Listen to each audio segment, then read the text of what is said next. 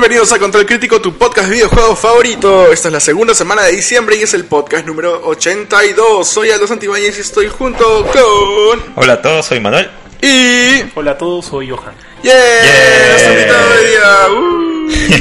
Muchas gracias Johan por participar y por estar aquí presente. No, gracias a ustedes por la invitación, por el panetón y las historias de terror. Son lo- los previos de Control Crítico, ¿no? Panetón, historias de terror y... Pero todavía pienso que hemos debido grabar las historias de terror. ¿no? Sí, sí, sí, Un- sí. vamos a hacer un apéndice, creo, del podcast. Un solamente apéndice. para hablar... Un spin-off, ¿no? Sí. Un tumor, un tumor. Sí, Pero se nos van a acabar las historias en Terror punto. crítico, ¿no? Terror crítico, suena, ¿ah? suena. Bueno chicos, primero que nada, este, disculparnos un poquito por estos breves días de ausencia de grabar. Breves semanas. Bueno, Eh, claro, para nosotros son como días de grabación, pero sí, pues son semanas sin publicar. Sí, Este- un par de semanas fue. Hemos tenido problemas de la vida real.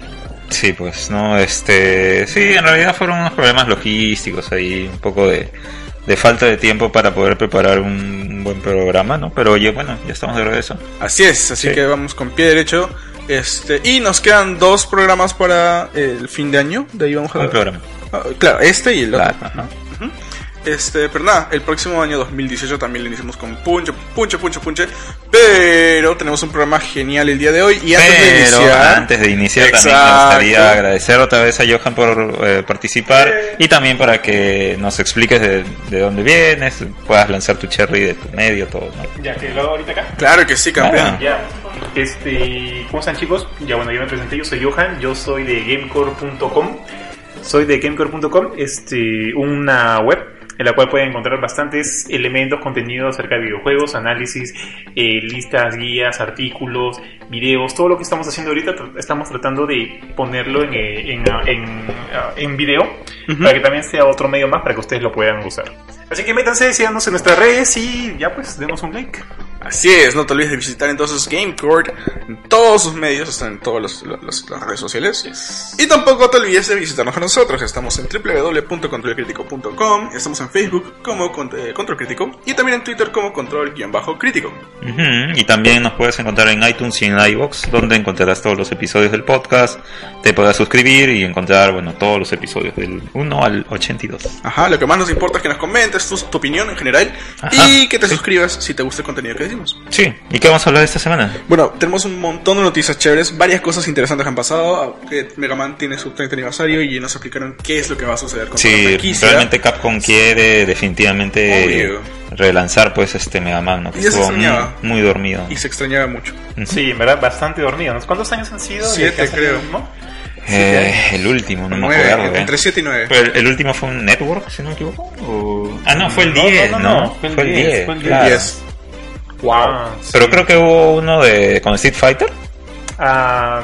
Así es. No, no, no, pero ese, eso fue uno de celebración. Pero, o sea, la Sí, última pero vez que lo hemos Mega Man. visto ha sido en Smash. O sea, ha sido la última vez que se ha visto Bueno, a Mega sí. Man, ¿no? Claro, pero, que- pero el, no es un el- el juego. Mega Man No que hubo de. Street Fighter era el aniversario de Capcom, creo. Hicieron un mashup entre esos dos, pero era gratuito. Sí, era gratuito, No, no se cuenta como un título porque no se vendía. No, creo. Ahora sí lo quieren poner en todos lados, como que para que sepan que Mega Man e- efe- efectivamente está de regreso. Sí. Así es. Y en buena voz, porque se le extrañó un montón. Personalmente yo este, siento que tenía mi portátil de 3DS con la ausencia total de Mega Man. Pero de ahí tenemos que hablar más al respecto. Así es. bueno, en general tenemos noticias de Monster Hunter, de eh, Bloodstained, tenemos noticias de Street Fighter, también de PlayerUnknown's Battlegrounds, de Nintendo, hay varias noticias interesantes, Battlefront, está también, ah, bueno, Sí, la cuestión de Battlefront, ¿no? Y Destiny 2 también ahí un tema también con la última expansión. Y todo lo que tienes que saber de los ganadores de, de- de Game Awards, que sucedió hace ya... El ¿Dos jueves. días? ¿El jueves? Sí, el jueves. Jueves. Estamos grabando un sábado, salió el es. jueves y lo que está sucediendo en el PlayStation Experience. Ahorita. Así que tenemos un programa muy interesante y yo creo que estamos listos para iniciar. Así es. ¡Empezamos! Empezamos.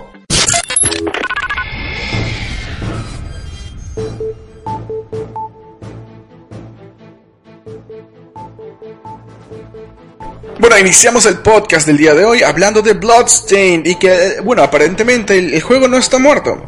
¿Qué?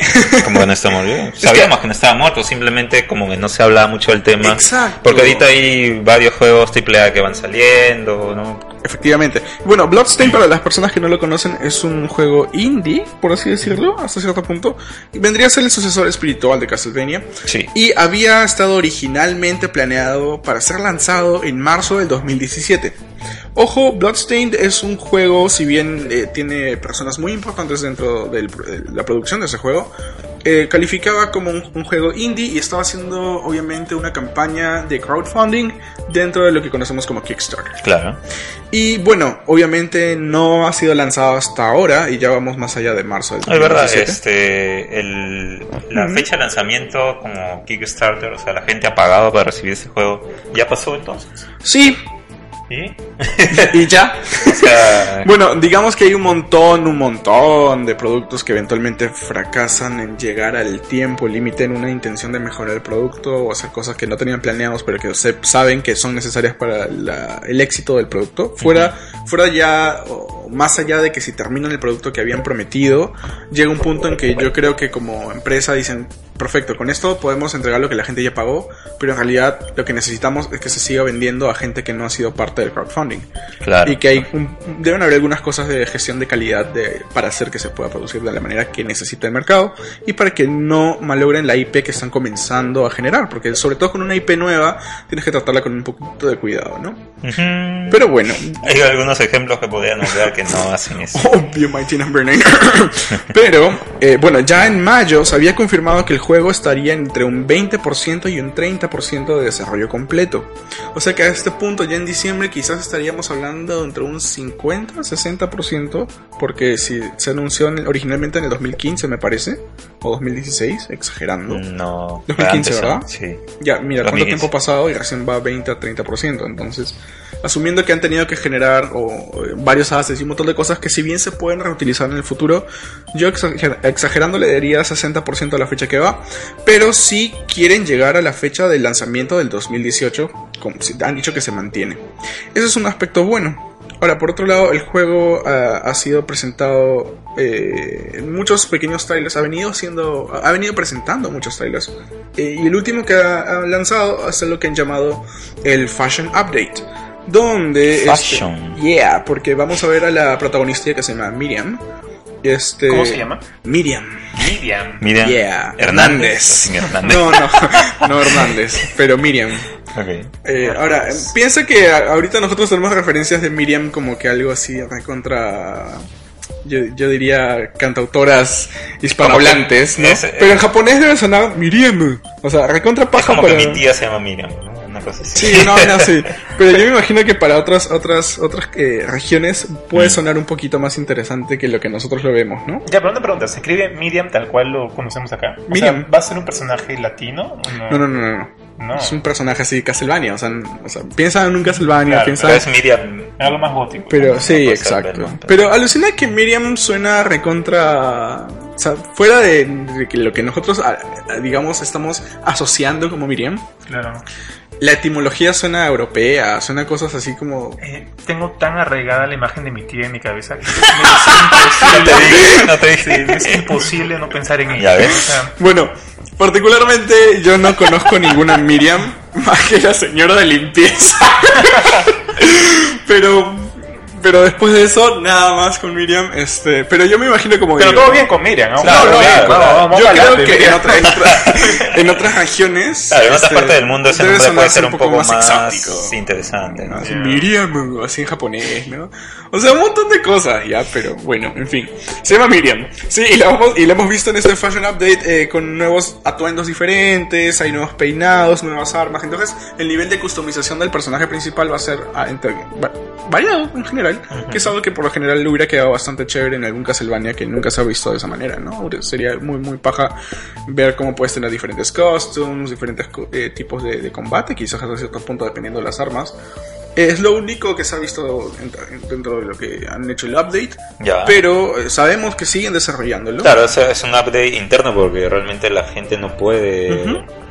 Eh, probar este update. pues, Efectivamente, es algo que simplemente están colgando dentro de la página que tienen para decir, hey, Sí, no nos hemos olvidado, seguimos vivos. ¿no? Oye, una cosa también, o sea, para esta gente que ha donado para Kickstarter, o sea, yo asumo que no sé cómo funciona el tema de los Kickstarter. O sea, en el, en el sentido de que ellos tienen actualizaciones, o sea, ellos que han donado plata, tienen actualizaciones este, cada cierto tiempo para saber eh, cómo El está proceso. rindiendo su juego, cómo está, perdón, rindiendo su inversión. Eso va de... Porque acá estamos suponiendo que está en un 60%, un 50%, 70%, qué sé yo, ¿no? Pero hay gente que sí sabe en cuánto está, o sea, obviamente que estén fuera del, del nivel de producción, ¿no? Del Eso, desarrollo. eso es específicamente dependiendo de la empresa o el grupo que está desarrollando. Claro, supuestamente tú de alguna manera tienes un... Es como una especie de agradecimiento a la gente que ha dado plata, ¿no? Entonces tú también como que le debes información acerca de cómo va el proceso de algo que ellos han invertido dinero. Claro, porque en verdad es un salto de fe, ¿no? O sea, Sí, ha pasado Bueno. muchas veces que todos esos, saltos, como tú dices, este, no han no han dado buen resultado, ¿no? Ha habido Sí. cosas que se han cancelado, ha habido cosas que han devuelto plata. Por ejemplo, en el caso de Mighty, este, no, ahora que lo que lo nombras, al final Inafune dijo, este, al menos salió esto, ¿no? A nada, ¿no? Entonces, ¿qué, qué cosa podemos decir la gente que ha dado dinero? O sea, yo me sentiría mal, muy mal. Cuando dijo el a nada, o sea, it's better than nothing. Dijo, Claro, es claro, mejor sí, que es- nada. Sí, es bien, bien- Ya no puedes creo que caer las versiones de Vita y de 3DS que también había, la gente había pagado para llegar hasta ese gol, no, no se dieron. O sea, no- creo que no hay versiones para 3DS ni para Vita. No, no sé si- De hecho, todos los, los rewards que te podían dar eran para código para PC. Y, ¿Ah, sí? Creo que sí. Y sí. o no creo que te hayan dado No, un de ahí lo cambiaron. redeem para Play y Sí, eso. sí, sí, sí. Bueno, pero entonces también deberían haber hecho lo mismo para Vita y 3 Es que no salieron, no los, no los han desarrollado. Bueno, pero de que historias feas han pasado, sí. Pero al final del día, cuando uno hace, digamos, una donación a ese tipo de crowd systems, lo hace a sabiendas, ¿no? Entonces, con todos los otros juegos que, o incluso no solo juegos, hay cosas ridículas que también, tanto miserables como cosas muy chéveres, han podido hacer fundings. Sí. Estos sistemas, eh, siempre uno lo tiene que hacer a conciencia de que sabes a- que puede demorarse Hay un, más de la hay un fecha gran riesgo, pues. puede no quedar como querías y en base a eso también uno escoge cuánto es el, el dinero que va a invertir en el pledge, ¿no? Claro, Claro. o sea, básicamente mi comentario iba que, como usted dice, ¿no? Con lo de lo de Mighty Number 9, que, las, que los comentarios fueron bien, no sé si puedo decir la palabra cachoso, no sé. Sí. Fueron bien, fue un comentario bien cachoso. Yo asumo que a, part- a partir de eso, este, la gente que sigue ahorita este, donando dinero para un nuevo proyecto, un futuro proyecto, este, las compañías le deben a ellos, les deben a ellos cierta, este, cierta información, cierta esta consideración. Este, y a partir de eso, yo creo que sí se debería de saber, por lo menos, en cómo va el proyecto. ¿Cuál es ¿no? el estado del proyecto? Exactamente. Claro. Más allá, más allá de que nosotros no sepamos, sí debería haber en el inconsciente, por lo menos, saber cómo va el proyecto. Curioso es que de algún modo este Kickstarter no tiene ningún sistema específico obligatorio que obligue, digamos, a las personas que hacen esas está- cosas. Claro, tiene que, como dices, ¿no? Tiene que Claro, ver es con la, una cuestión la- la como empresa en sí agradecimiento y consideración, ¿no? Claro, Que tienes a la gente que ha dado dinero. En todo caso, Kickstarter debería tener un sistema, pues, de De obligación a dar sí, ciertos... información de cómo va el, el cierto proceso estado de de, desarrollo. Por ejemplo, ahorita de Kickstarter que, que creo que sí está funcionando bien es el de este, este Shenmue. Shenmue. Porque parece que va por muy buen camino y, y, o sea, yo sí le creo, ¿no? Le creo, podría darle plata Sí. ahorita, es más. No le voy a dar. Bueno, ya no puedes tampoco, ya acabó el, Sí, la fecha. sí, pues ya acabó. Pero para su pasaje, algo. Pero bueno, este, así funcionan los, los Kickstarters. De algún modo depende mucho de la persona o de la empresa o entidad que está desarrollando el producto, ver cómo es la comunicación que tiene con el, con el- la persona, las personas que han invertido el dinero. Pero en este caso Bloodstain sí está dando información, no está diciendo información exacta de cuándo se está lanzando, pero sí más o menos de eh, que sí quieren llegar a la fecha del 2018. Este juego está demorando, pero aún de- eh, debería salir en la fecha que tendrá en el 2018 para PC, PlayStation 4, PlayStation Vita, Toma aire, Nintendo toma Switch y Xbox One. Asumo que también tendrá compatibilidad con Xbox One X. Ah, bueno, no han dicho nada sobre No han dicho nada, pero, creo que para el momento que salga, Sí, seguro la misma Microsoft debería tener alguna obligación de hacerlo así. Sí, seguramente. Este, bueno, a mí Igarashi, que justamente es el, el director de este juego, Koji Igarashi, eh, a mí me cae bien, ¿no? Porque sale en sus videos con su látigo así de, de Belmont, pues, ¿no? Con su sombrero de, de cazavampiros. Realmente me cae bien el tipo, ¿no? Como Inafune, que al final, pues, A, a nada, sí, a nada. pero bueno. eh, tengo otra noticia. Estoy acaparando un poquito el inicio, pero no es el orden que hemos De ahí me va a tocar a mí, no te preocupes. Muy bien. Vamos a hablar de Mega Man. Justo ya hemos hecho un pequeño preámbulo de lo que eh, íbamos a hablar del tema. Así es. Este, pero bueno, este año es el 30 aniversario de eh, Mega Man como Este franquicia. año que ya está acabando. Pero o sea, se, han guardado hasta Sí. ultimito, ¿ah? porque nosotros decíamos, qué mal que no le estén dando nada a mitad de año. Es decir, ya es el 30 aniversario de Mega Man y hasta ahora no sabemos nada qué va a pasar. Bueno, parece que decidieron esperar hasta diciembre. Pero bueno, han pasado varias cosas. Para empezar, han anunciado una colección de Mega Man X. Con los Mega Man desde el eh, X al X8, me parece. Sí, sí, sí. ¿Sí? Para PlayStation 4, Xbox One, Nintendo Switch y PC. ¿X8 en qué consola salió? Porque Para Play yo creo 2. que ya ni le, ni le hice caso porque ya veía tantos X algo. Ese que- se quedó en PlayStation, creo. ¿Uno? No, no, no, no. no. No, el PlayStation 2. Dos. PlayStation 2. o sea, Llegó a los Sony, Sony últimos refiero. días No, del sí. Play 2. Y ahí. En Play 2, ¿no? Ujú. Sí. De ahí sacaron el Command Mission, donde introdujeron Claro. el trasero que era Axel. Sí, sí, sí. Pero ya eran otras Era cosas, otra ¿no? Pero a mí me cayó bien Axel como personaje y diseño, me parecía chévere, pero nadie lo conoce. No. ¿Ves? Nadie lo conoce. pero bueno. También eh, ambas Legacy Collections de Mega Man estarán porteadas para Nintendo Switch, incluyendo, bueno, los títulos que irían desde Mega Man 1 hasta el 10 repartidos en estas dos colecciones, Claro. ¿verdad? Eh, No han dicho precios, nada, ¿no? no han dicho ¿Cuánto, nada. ¿Cuánto costaron de lanzamiento? Como 20 dólares, me parece. Sí, o- sí, sí, estuvo algo de 20 dólares. Sí. No Sería un juego de 40 dólares y tiene todo, ¿no? Y lo chévere es que tendría compatibilidad o soporte en todo caso con amigos. Así- Oh, sí. Eso va a estar paja. ¿Pero ¿Qué podrían poner? Una vida. Una vida. Pasas tu amigo, ¡pum! cae una vida, ¿no? O Sí, puede ser, bueno. hemos visto cosas similares en Legend of Zelda, en algunos que dan corazones, ¿no? O sea, Comidita. Muy comidita, exacto. O sea, muy sacado de los pelos, la verdad no lo es. Pero es un incentivo si no tienes tu amigo de Mega Man hasta ahora. También, eh, sin embargo, no se, no se ha anunciado hasta la fecha Legacy Collection 2 para 3DS. Esa es una noticia un toque, yo creo que importante, porque nos está indicando más bien cómo van las movidas de los lanzamientos para la consola del 3DS, que la clásica era, ¿no? Nuestra nueva consola no va a reemplazar nuestra consola actual. Obviamente la Switch va a reemplazar el 3DS. Entonces, si ya están decidiendo no, no sacar la Legacy Collection, que no es nueva, Mm. Claro. y no han decidido hasta el momento sacarla para el 3DS y tampoco en el- dentro de esas noticias la están considerando y más bien están confirmando la existencia del Switch, me indica que Brother la 3DS se está muriendo rapidito ahora último. Claro, inclusive también anunciaron hace algunas semanas, creo, Ujú. que este eh, Pokémon Ultra Moon Ultra Sun sería Era el último. Pokémon para la 3DS. Claro. Eso definitivamente ya tiene Eso ya, ya, ya sabes que tu en- 3DS tiene tiempo de vida. Claro, Sí, sí, ya. Por eso la vendí y compré mi. Switch. ¡Yeah! ¿Ya, ¿Ayer lo llegaste a vender? sí. Ah, llegaste, vendiste tu 3DS. Ujú.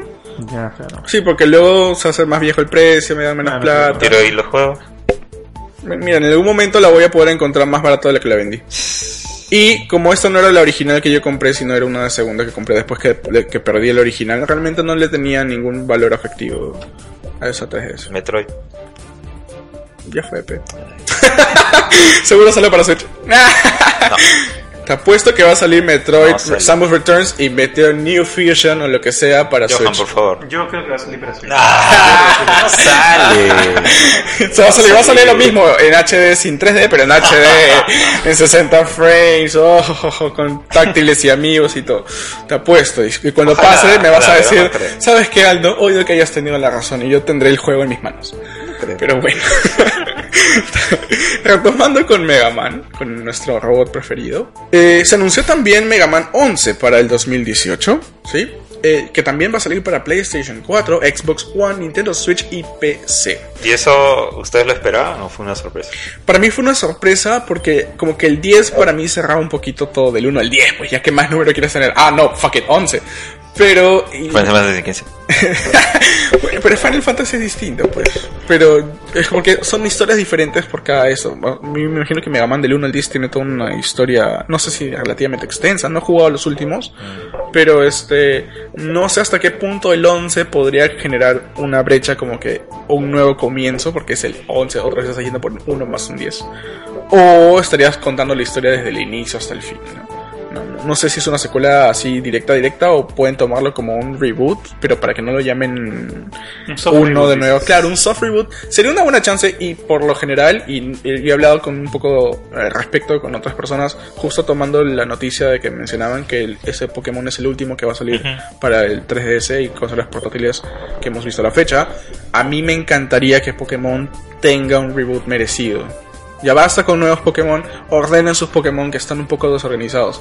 Todos sabemos que Butterfree debía haber sido Venomoth y Venomoth Butterfree, pero nadie lo quiere aclarar. Dragon, eh, o Dragon eh, eh, Charizard debería ser dragón y es volador fuego. Entonces hay un montón de cosas que a la franquicia Pokémon le ayudaría un reboot. Y en este caso de Mega Man, a mí me parecería que le caería bien el 11 como un reboot y no necesariamente como una secuela, ¿no? O al menos como lo quieren pintar. Para el público, sobre todo nuevo, porque este tiene una pinta bastante accesible para los niñitos. Este, no digo que sea feo el tipo de 3D, pero me parece que si tú le mandas a un niñito eh, a jugar el Mega Man 10 y el Mega Man 11 como lo es, va a preferir de todas Mira, maneras Mega Man yo 11. creo que Mega Man nunca ha sido considerado un juego para niñitos por el mismo hecho de que la dificultad no es tan sencillo. Tan sencilla, claro. Este, Pero has visto que los últimos en versiones nuevas tienen modo casual, modo experto, modo ah, No con ayuda, con assistance. Entonces, obviamente están ¿Qué intentando. clase de asistencia te dan? Eh, yo me imagino que de repente tienes continuos infinitos o si te mueres puedes revivir de ahí, ¿no? O sea, Creo que es, eh, eh, es un tema de checkpoints. Para que no. Es que es muy difícil. Mega Man es difícil. Si juegas ahorita el Legacy Collection, yo sufría cuando, cuando lo jugaba en el 3DS. Y me y decía, brother, recordaba que era así de difícil. antes, pues. Y recordaba que era difícil y luego digo, fuck it, es muy difícil. Pero pasas el primer boss y dices, ¡Sí! ¡Lo hice! Pero luego ves y dices, me faltan siete. Entonces, este, yo creo que un chibolito tiraría la toalla, ¿no? Pero muy aparte de la dificultad en el aspecto gráfico, yo creo que le ayudaría a tomarlo como un, reboot o un soft reboot para que los niños que, o la gente joven que no ha jugado los Mega Man o el Collection o todos los que han habido en el momento puedan iniciar con este sin sentir que ha pasado toda una, una historia alucinante atrás, ¿no? Yo creo que le quedaría bien en todo caso una suerte de reboot. Pero bueno, está dirigido por Koji Oda y Kaz- Kazuhiro Tsuchiha sería el productor. Ya. Oye, justo ahora que tú mencionas eso de los niños, este, nosotros jugamos Mega Man cuando éramos niños. Ah, exacto, Y sí. este, yo lo, re- o sea, de- definitivamente lo recuerdo difícil. No lo recuerdo tan difícil jugándolo como, como ahora. Este, yo creo que si este es un juego que, que, que también este, niños de ahora van a, van a entrar, probablemente a ellos les tome mucho menos tiempo que a nosotros, ¿ah? Porque son Sí. niños con, con ventanas mucho más abiertas, con mucho más recursos que nosotros. Este, Son quiera- nativos digitales. quiera- claro. Bueno, pero estamos nosotros- hablando de niños de cuántos años? ¿11? ¿12? Yo digo, de Sí, 9, 7, 12, 8. Ay, chucha. Sí, pues, ¿no? Hasta 8 en realidad. Sí. Yo jugaba eso. Nosotros jugábamos, jugábamos NES. Claro. Y todo claro. lo que estaba en el NES o Atari era difícil. Sí, definitivamente. O sea, Era difícil. Sí, de, de todas maneras creo que más bien el público complicado seríamos nosotros. Nosotros compraríamos por un nivel, de hecho, de, de bastante nostalgia. pero, pero su público hardcore van a ser los niños. Ellos van a, van a- a pasar todo esto en el nivel yuca. Yo creo que ya no puedo. Definitivamente ya no puedo. y aparte que también no, no me es tan sencillo querer, este, qué sé yo, este, estar en ese nivel de estrés. No quiero ese nivel de estrés. Quiero pasar En este momento de tu vida. Sí, no, yo con quiero tantas llegar, complicaciones, responsabilidades, sí. jugar Mega Man en nivel normal. Qué Nada, feo, ¿no? Qué, no, feo, qué feo no. darte cuenta hasta cierto punto. Puede ser, puede o sea, ser. el darte cuenta que ya no sí, la sí, sí. Sí, Bueno, pero es yo- como que también ya le ha pasado a la nueva generación, pues nosotros ya cumplimos ya también, ¿no? Por Todavía ejemplo, quiero ser joven. casi todos los juegos que empiezo, casi todos los, los, los, de hacer en modo normal al menos. Como debieron ser jugados, En básicamente. modo normal, claro. Al- Alucina que yo algunos sí en modo yuca porque, no sé, pero hay otros en los que digo, no sé, es que acá no me quiero estresar, Mm. quiero jugar en modo normal. Ah, por ejemplo, en Dead, yo jugué Dead Space eh, Sí. cuando salieron y lo jugué en el modo más yuca. Ahora los estoy volviendo a jugar en el EA Access, pero digo, o sea, ya lo jugué en modo yuca, juego en modo normal, porque solo quiero revivir un poquito la Claro. experiencia, no quiero Claro. este, estresarme. Este, bueno, pues yo creo que va un poquito también con eso. Sí, sí, sí. sí. Entonces, también consideras que le ayudaría un pequeño reboot a Mega Man. Sí, definitivamente. Y como te digo, yo creo que el, el público puede ser bastante amplio. O sea, los niños entran definitivamente ahí, definitivamente. Pero ahí stop. el juego sigue siendo un platformer, pero tendrá un estilo 2.5D en el aspecto, más que nada, la parte gráfica ha saltado totalmente a lo 3D, yendo ya, le, tiró, le dijo- adiós a todo lo anterior que hemos Me visto en Mega parece Man. que es una actualización que, que es, eh, se ve bien, o sea, al final Sí. de cuentas, ¿no? Yo creo que es- eh, se ve bien Mega Man actualizada en 2.5D, ¿no? A mí me parece que la animación se ve un poquito extraña, pero todas las personas que han Es que creo desarrollado que es algo dicen que, te tienes que acostumbrar. Claro, pero digamos que, o sea, han intentado mantener tanto la animación más fiel a lo pixelado, a la forma de los sprites, Mm. que se ve como que el 3D da para más y la animación todavía sigue medio lentita. Pero ventajas de eso también puede ser que justo toda la gente que ha probado hasta el momento del Mega Man 11 eh, viene diciendo que se siente como jugar los otros Mega Man. Entonces, si se siente igual, ya eso es lo más importante, la experiencia de juego, ¿no? Sí. Y sí, pues si bien todos los gráficos están en 3D, este juego sería de desplazamiento 2D como nos vienen acostumbrando. ¿no? Y una parte interesante también de ese Mega Man es que la apariencia de Mega Man en general, eh, sobre todo lo que hemos visto en los trailers ha sido su casco, se va a ver afectada y no solamente va a ser un cambio de color como lo, lo habíamos visto en todas las otras iteraciones. ¿no? Eso me parece chévere también. ¿En qué, ¿De qué forma va a ser afectado? Por ejemplo, eh, vimos en el trailer que tenías un skill o un poder, una weapon, que te permite jalar bloques de- de- desde arriba hacia abajo, pero tu casco en el momento que estás con ese skill o ese traje es uno de esos bloques. Ah. Entonces eh, ya tienes una, una, una apariencia visual Claro, que te claro. indica, oye, estás utilizando este poder en particular, más allá del color. del ¿no? color, claro. Sino ya es algo, un indicador visual. Es una parte de feedback que los juegos tienen que tener, que obviamente en la fecha no se hacía porque las capacidades gráficas no daban. Claro. Pero a la fecha me parece excelente que se utilice esas cosas porque igual van a haber personas que no conocen y dicen, ¿y qué color es la cual? Entonces al menos el casco que tiene la forma, el poder que utilizas te da, ah, mira, este casco va a ser ese poder. Sí, pues. Menos tiempo, más rápido y... Chévere, ¿no? Es- esas cosas son la forma en la cual los juegos deberían ser Es, hechos. es que es un cambio orgánico, que tiene Sí. sentido. O sea, está de la mano lo que uno esperaría que como debería de ser. Sí, yo también soy pro Pero eso es porque lo analizamos así. He he escuchado gente que dice, ¿por qué le han puesto ese casco? Que no sé qué. Y se lo tienes que explicar así para que digan, oye, es por algo, ¿no? Pero hay gente y gente. Pero hasta ahí con Mega Man, estoy muy emocionado en general por la franquicia que ya otra vez está tomando rumbo. Que Capcom le está, Sí. le está tomando en serio de nuevo, ¿no? Es que es una de las franquicias más queridas de toda la vida de videojuegos. Y bueno, si bien había estado dormida la franquicia eh, y no hemos visto otra forma de Mega Man, uno de mis Mega Man favoritos era Mega Man Zero. No sé si se acuerdan de esa, de esa spin-off, puede ser. Este, y también emocionado por los Mega Man X, ¿no? Que los vamos a ver, o sea, están botando todo lo de Mega Man para que lo puedas jugar donde te dé la gana, hasta en PC. No hemos visto también Mega Man en PC de manera oficial, ¿no? La clásica emula- emulación, pero yo me imagino que Steam o cualquier otra plataforma va a aprovechar un montón de eso de ahí y va a ser más accesible para más personas. Así es. Que eso es lo más importante, mantener la franquicia viva. Sí. Así que, chicos que nos están escuchando, déjenos sus comentarios, qué opinan de Mega Man. Han jugado, quiero creer que todos han jugado Mega Man, pero por ahí quizás hay una persona rara en el mundo que no lo ha jugado. ¿Jugarías Mega Man o has jugado el X? Cuéntanos cuál es tu versión favorita, si Mega Man 0, Mega Man X, los Mega Man original, Mega Man Battle Network. Eh, hay tantos Mega Man que ya no sé cuántos más me, me faltan. Sí, pero las versiones móviles no cuentan. Esa bodrio no. Ese intento de revivir el IP no. Así que hasta ahí con Mega Man. Pero Capcom continúa con más información nueva, en este caso de Street Fighter V Arcade Edition. Que lo más interesante dentro de toda la información es que tendrías hasta 200 endings. En general, sumados todos, ¿no? Y uno dice que hay tantas formas de tener varios finales.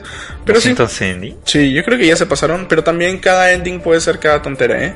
Eh, muchos juegos nos han indicado que, o sea, y nos han hecho aprender que un ending puede ser, uy, me tropecé. o sea, realmente el ending puede ser cualquier cosa. Pero bueno, este, este Street Fighter V Arcade Edition incluiría todos estos endings diferentes, eh, rondas de bonus clásicas, o sea, ¿se acuerdan cuando rompían el auto? Esos Ajá, bonus Claro, round. Ese era lo mejor. Sí. es que eso solamente sucedía en los arcades, pues, ¿no? Y todo este Street Fighter 5 hasta la fecha no ha tenido arcade. Y eso me desesperaba un montón. Lo vengo diciendo desde que lo compré y me, espera, y me estafaron horriblemente. Pero ya pasó un año y más. Y estoy un poco su- superando el momento. Y también seis rutas de batallas arcade por cada personaje. Street ¿este juego cuándo salió? Todavía no sale. Eh, ah, No, el, el fue 5 ya hace 2015. febrero, No, marzo. 2016. No, 2000. No, ya pasó más de un año. ¿no? Sí, 2016, pero por marzo, por ahí me parece. Ya, 2016. O sea, ha tenido que pasar dos años prácticamente para que el Para juego que sea, lo que debió ser. sea por ahí completo, pues, se puede decir, ¿no? Yo me, si- me sigo sintiendo un poco estafado, este, y Es ya. que... ¿Pero tú lo compraste el lanzamiento? Él se lo compró. Ah, No ya, solo de lanzamiento, wow, lo compré en pre-order. Ah, wow. Y lo compró en PlayStation Network de Perú. De Perú, pagué taxes, 8 dólares más. Ah, la Como 80 Innecesarios. dólares. Pagué casi 80 dólares. Pagué más que polvos, más que retail. pagué retail en digital. Febrero del 2016. Ahí Sí, está. sí, ¿Ya ves? Tu, tu día de- Casi, casi dos años para que pueda considerarse un juego completo. Sí, es una etapa de mi vida que he decidido superar y no mirar atrás. Todos los días. Pero este, bueno, pues al menos ya está tomando la forma que debe ser. Va a ser un update gratuito, pero me imagino que para acceder a todos los personajes vas a tener que igual seguir desbloqueándolos todos. Claro, con tu Fight Money. pues. Eso es lo interesante, que el update entero te lo dan de gratuito, ¿no? Y yo me imagino que vas a poder jugar contra los enemigos y todo chévere. Y si quieres utilizar uno solo stage, lo vas a tener que adquirir, ya sea con Fight Money o con Real Cash. Mm. Pero este, lo interesante es que se pone. Le- la- Los aspectos de historia son bien, bien, bien interesantes. Por ejemplo, Street Fighter V continuará este, siendo este juego que todos los queríamos, al menos tendrá la forma que al menos queríamos que sea inicialmente. Este. Y vamos a tener algo chévere. Esto va a salir el 16 de enero del 2018, según una publicación de Capcom en general, ¿verdad? También eh, algo interesante es que Capcom confirmó que estos eh, caminos, o sea, las rutas que en las cuales se va a dividir este arcade, eh, son seis rutas diferentes y tendrías eh, historias desde Street Fighter, Street Fighter 2, Street Fighter Alpha, Street Fighter 3, Street Fighter 4 y Street Fighter 5. No entiendo. O sea, digamos que cuando juegas el modo arcade, Ya. puedes elegir diferentes rutas y te vas a comenzar a enfrentar, o la historia que sigue de tu personaje eh, puede ser de Street Fighter 1, 2, 3, 4, ¿Por 5 qué? o sea, Alpha. ¿Y por qué hacen todo ese cambalache? Para de- meterle 200 endings. Ah, ¿Para qué más? Pero interesante porque digamos que están intentando hacer como una antología de toda la historia de cada personaje a través de todos los Street Fighter. Pero, pero, o sea, el roster de cuántos personajes va a ser al final. Yo me imagino que si originalmente eran 24, súmale 6, súmale otros 6, deberían ser 36 por lo menos. Este, pero multiplica ahora 36 por 2. Eh, y considera que hay algunos personajes que no han salido en, es- en esas versiones, ¿no? Por ejemplo, Vega no salió en Street Fighter 1, pero sí recién salió en el 2. Mm. Entonces no tendría su, historia de Street Fighter 1, comenzaría con el 2. Y así con todos los personajes que no han sido o no, o no son originarios de ese Street Fighter en particular. No podrían acceder a esa ruta de ese título, ¿no? Pero al menos esa parte está interesante. ¿Cuál es la historia de todo eso? O sea, no hay ninguna historia, son como universos alternos. Claro, son los arcades. ¿Te acuerdas cuando jugabas arcade de Street Fighter 2 New Challengers y terminaba con que Ryo se iba caminando en el ocaso? Ya. Ending 1. Ahí está. O sea, es lo mismo, yo me imagino que debe ser lo mismo, como una ant- antología de todos los endings que hemos visto, pero con ilustraciones de, de cómo se ven los actores Ok, o ok, todos los ok. artistas actuales que trabajan dentro de, Ya. ese medio, ¿no? Eso debe ser lo más bonito. Raro, pero interesante. Es una cosa que le quieren meter para vender, que no es mucho presupuesto, simplemente siguen reutilizando lo que ya tienen programado y lo venden como nuevo. Capcom. Pero bueno, los jugadores también tendrán la opción de elegir la dificultad para jugar, el número de rondas y el oponente al que te enfrentarás, lo que aumentará su capacidad para ganar puntos arcade. Estos puntos se podrán contabilizar cada mes eh, y el jugador que obtenga la puntuación más alta ganaría un título único. Yo me imagino que para darle un poco de vida al aspecto online. Capcom también agregó que estos modos de arcade tienen más de 200 finales diferentes y, prese- y presentan específicamente ilustraciones de muchos artistas. Ujú. Estos endings se pueden desbloquear haciendo de todo, desde simplemente completar una ruta de estos caminos hasta obtener un puntaje perfecto en una ronda de bonificación. O sea, diferentes tipos de endings o formas de desbloquear estos endings. Este Street Fighter será lanzado eh, el 16 de enero del 2018, como había mencionado hace un toque, y sería la descarga gratuita con DLCs para los propietarios. O sea, esta gratuita sería, o esta descarga gratuita estaría para todos los que ya eh, posean el juego y los que no lo pueden encontrar como una versión independiente que ya se, se llamaría Street Fighter V Arcade Edition, ya con todo ahí. Ah, o sea, van a, van a vender una versión Independiente. Que ya tiene todo. Mm, Me imagino que sí. Yo me imagino que con todos los DLCs anteriores también, ¿no? Para- Como un relanzamiento. Exacto. Con- como Arcade Edition. Pero si ya, ya posees el juego, lo puedes este, simplemente actualizar de manera gratuita. Y aparte, hay una promoción con Red Bull, porque Capcom. y hay 16 trajes que van a existir para una promoción que si tú compras tu latita de Red Bull edición de Street Fighter, te viene con un código que lo digitas y te descarga o te habilita una, una skin. Hay para Chun-Li, Ryo, Guile, Zangief, Armi- Rainbow ¿Y ese, esa promoción dónde está? Aquí no. Estados Unidos, cualquier cosa, pero aquí no. Eso te lo puedo asegurar. Pero quién sabe, mira, el mundo es loco. El mundo es loco. Y hasta ahí con Street Fighter. Me animo a decir que acá no se consume tanto Red Bull como en otros países, donde sí funcionaría más la, la promoción, ¿no? Yo recuerdo haber visto Red Bull de Destiny, Destiny original. ¿Acá? No. No, acá no. Ah, ya. No, no. No, acá pues. Pero, Oye, pero o sea que va, va a venir la, el código impreso en la latita, algo así. Eh, hay un código en la lata, no sé si lo tienes que raspar, no creo, debe estar ahí No, mezclado. Y porque lo tienes cualquiera- que digitar en la cuenta, en, no sé si en Capcom Porque si está ahí, o sea, tú vas a la tienda, no tienes Toma foto, necesidad ¿no? de comprar la, la lata, ¿no? no, sí foto. sería muy fácil, debe ser otro método. Debe ser otro método, pero tienes Sí. que hacer, creo que un escaneo también, tenía un, un scan de Snapchat, pero puede ser de la misma Red Bull. Vi, vi el comercial y se veía como que tiene un código, lo digitas en una página web y eso te da un código para descargar el PlayStation Network. Pero Y eso no lo puedes comprar aparte. no sé. Fácil por ahí. Lo interesante es que lo que puedes hacer es una persona que viva allá donde hay la promoción, le pides el código y lo digitas donde sea y se acabó.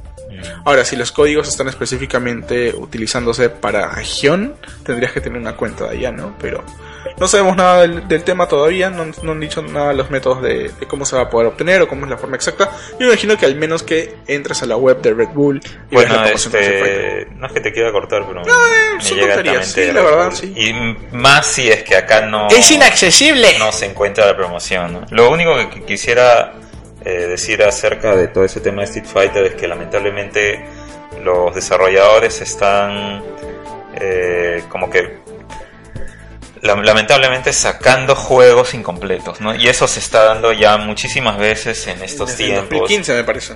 Y eso es un poco preocupante, ¿no? Porque no puede ser posible que tú estés pagando por un juego que no se siente completo y después de un año o dos años, pues lo tienes que a, a veces hasta volver a jugar para Entender todo nuevo. entenderlo, ¿no? Eso está pasando con Final Fantasy XV Sí, de alguna eh, manera. justo ¿no? eso quería decir, que cosas inherentes que debieron haber tenido salen como DLC, diciendo, ay sí, pero son cosas paralelas que puedes, eh, vas a entender el juego y, y no es necesario le... Falso, todo lo que está ahí es necesario para entender un- el juego de la manera que debió salir. Y, y no me refiero a los DLCs de las historias, me refiero, por ejemplo, a la jugabilidad de poder intercambiar entre los Players. personajes, ¿no? Claro. Entonces, eso cambia totalmente el juego, cómo has pasado un boss o lo que sea, la historia en sí, ¿no? Bueno, también considera que eso no es normal en un Final Fantasy, ¿eh? cambiar el líder. Eh, Yo creo que hasta mitad Final- de Final Fantasy 12 recién y es uno En los de Final. Fantasy clásicos tú podías elegir ser quien, quien quieras. Pero es que tú controlabas a todos. Por eso. Ya pues, pero en estos juegos, Bueno, tú controlas a uno nomás. en este juego tú controlas a uno. Mm. Y por ejemplo, en Final Fantasy 13 lo puedes hacer recién desde que vas a Pulse. O sea, Sí, pero al margen, adelante. al margen de que, Pero de que si estar, controlas a sí. uno o a todos, el juego cambia drásticamente en el momento en que tú puedes elegir ¿Cuál a? Ignis o a, a quien quieras. Y esos en los, otros, en los otros Final Fantasies ya estaban desde el inicio. O sea, tú no tenías que descargar ningún DLC ni Ah, nada. claro. Y este, jugabas el juego, fácil día, Sí, sí, 1 sí. con el 13. En algún punto la historia reciente lo desbloqueaba, pero ya estaba hecho. Mm. Y acá no, ¿no? Entonces sí, pues eso está pasando ya desde bastante tiempo con muchos títulos. Y creo que poco a poco nos estamos desligando un poquito de eso con cosas como este este último Assassin's Creed que me parece que no está teniendo esos problemas. He escuchado buenos comentarios de ese juego. Tú tienes buenos comentarios. Sí, el juego es bastante bueno. Sí, este, de hecho no hay, no hay un tema de microtransacciones tan fuertes. Ajá. Se nota ahí, de hecho que, que es, que, que es una opción. No, Claro. de hecho no es como que para es una obligación para, para llegar a, a, cierta parte del juego ni para conseguir cierta cosa, ¿no? Es, es un tema más cosmético, es un tema que no, no tiene, no, no, no, no te sientes definitivamente obligado a comprar. Claro, y no te lo están restregando en la cara, mira, compra, compra para que no, tengas. definitivamente no. Yo creo que en ese sentido sí está bien, pero lo que tú dices es cierto. Eh, de hecho, la, la, la industria nos está, nos está acostumbrando a, a no sé, a, a, a, tener juegos que de alguna manera no, no, este, no, no sean lo suficientemente completos para saber que, que, que, que nuestra plata está, está valiendo lo, el, el, juego al final, ¿no? Este, no, pues no. Sí. no hay excusa. Así que este, esperamos nada más de que nosotros como consumidores pues pongamos nuestra nuestro nuestro puño Punche, fuerte, sí. ¿no? Y no darles pues nuestro dinero, ¿no? Que ese es el momento en que más le va a, a, doler. Pero si tú te pones a pensar, tú también, este, ¿cuál crees que podría ser el, el origen de todo este tema? O sea, ¿por qué las, las desarrolladoras se ven obligadas también ellas?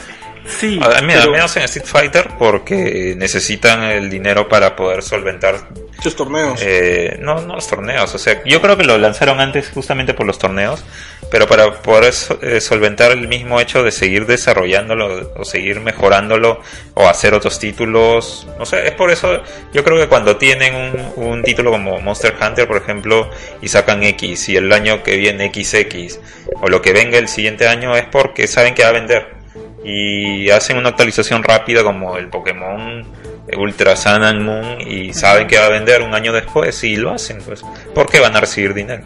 Claro, o sea, definitivamente el dinero es, es un motivo, ¿no?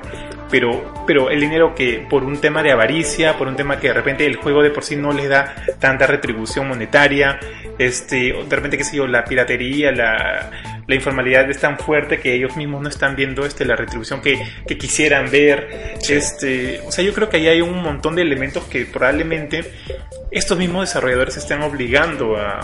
No, obviamente no lo disculpo. A mí me parece una práctica terrible, una claro. práctica que de, alguna manera, es vergonzosa, ¿no?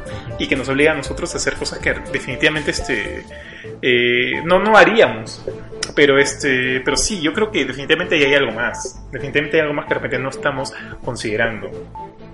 Sí, bueno, todo yo creo que, como tú dices, no va por el tema del dinero. También puede haber eh, un poco de el estrés de sacar un juego a la fecha que ya estaba anunciado, el estrés un poco de, de los de, de, los inversionistas, ¿no? que te dicen sácalo porque quiero antes del año antes del cierre del año fiscal uh -huh. tanto dinero de, de regreso, ¿no? Hay muchos factores que realmente no sabemos, pero que pueden pueden este haber un hasta una una pelea interna entre los, el mismo director del juego y el, y el mismo este, CEO de, la compañía, ¿no? Por así decirlo, ¿no? Si lo ves por ahí. punto también la brecha, ignorando todo eso de solamente el aspecto monetario, muchos también se retrasan por el aspecto del de desarrollo, ¿no? La brecha tecnológica ha aumentado un montón con los sí. últimos años, hay más cosas que se están aprovechando, que el aspecto multiplayer que algunos juegos no tenían, que están integrándolos, o sea, eso va a ser el primer Final Fantasy numerado que tiene un multiplayer, porque todos los otros juegos, como Uncharted, como Tomb Raider, que también han sido, dicen, oye, ¿sabes qué? Hay que meter multiplayer, porque hay muchos juegos que no tienen historia y son multiplayer y en realidad se juegan un montón porque son multiplayer. Entonces uh -huh. eh, existe el, la, la, forma en la cual tienes que darle más longevidad al juego. Entonces ya se hacen más cosas de, de algún modo planeadas porque el mismo sistema lo pide así porque quieren hacer un juego que cubra muchos aspectos, ¿no? Pero pero bueno, pues en realidad creo que es la competencia misma que los obliga a hacer esas cosas que escapan de su control porque también son cosas que están buscando yo me imagino como desarrolladores cómo integrar una franquicia que nunca ha tenido ese aspecto y que se sienta normal dentro de eso sin faltarle tanto respeto a, a, a la misma franquicia con meterle cosas que no debería tener como Monster of the Deep pero pero o sea no sé no sé, no deberían pasar tantas cosas. O sea, hacer un juego antes no era tan complicado como parece que es ahora. Es que ahora sí lo es. Eh, pero por, por, por economía, por, por todas las plataformas, por sí, un montón de cosas. cosas. Pero eso ya es por negocio y no tanto por hacer el juego inicialmente, ¿no?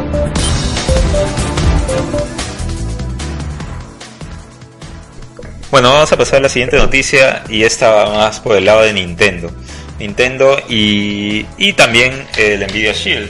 Es una noticia que viene de China porque eh, nos indican de que van a haber juegos de Nintendo y de varias otras eh, empresas en, en el Nvidia Shield.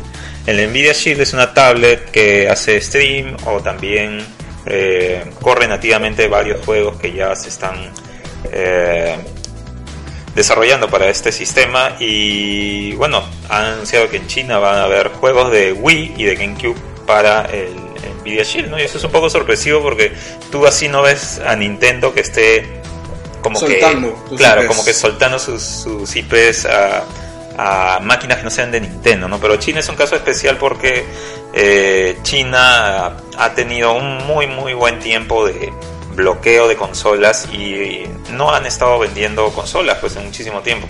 Justamente el año pasado recién han, la- les han abierto las puertas a Sony y a Microsoft. Eh, y recién están vendiendo PlayStation 4, Xbox, pero Nintendo creo que todavía no tiene el, el- el permiso para vender el Switch. O sea, el Switch no se ha lanzado en China.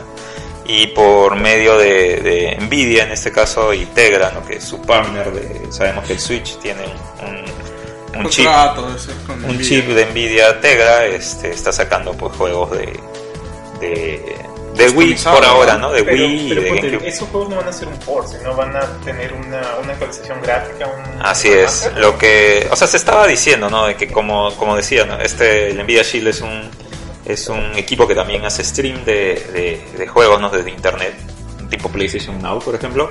Eh, pero después confirmaron de que estos juegos iban a ser remakes, ¿no? O sea, vamos a tener Super Mario Galaxy, por ejemplo, de Wii. Ay, qué rico. O el Twilight Princess, o, O sea, el un Super remake, Punch Out. Un remake completo de cero. Así es. No, o sea, no, no, no, perdón, perdón. Ah, No es un remaster. remake, Un es un remaster. remaster. Ay, ay, ay.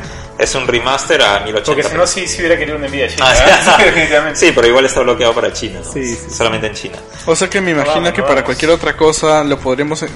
Fácil sac- sacan su remaster para Switch también. No, no podrían... No... Eh, sí, pues eso es lo que la gente está esperando, ¿no? Si van a trabajar en un remaster, ah, bueno, pero igual, si estamos hablando de China que tiene millones y millones de, de- de gente, de, consumidores allá, o sea, igual es un buen mercado para poder soltar estos estos títulos, ¿no? Eh, cada título va a estar 10 dólares y aproximadamente el Shield allá cuesta 230 dólares. Eh, bueno, como dije, no se sabe si el acuerdo va a salir de China, todavía está por ahí nomás.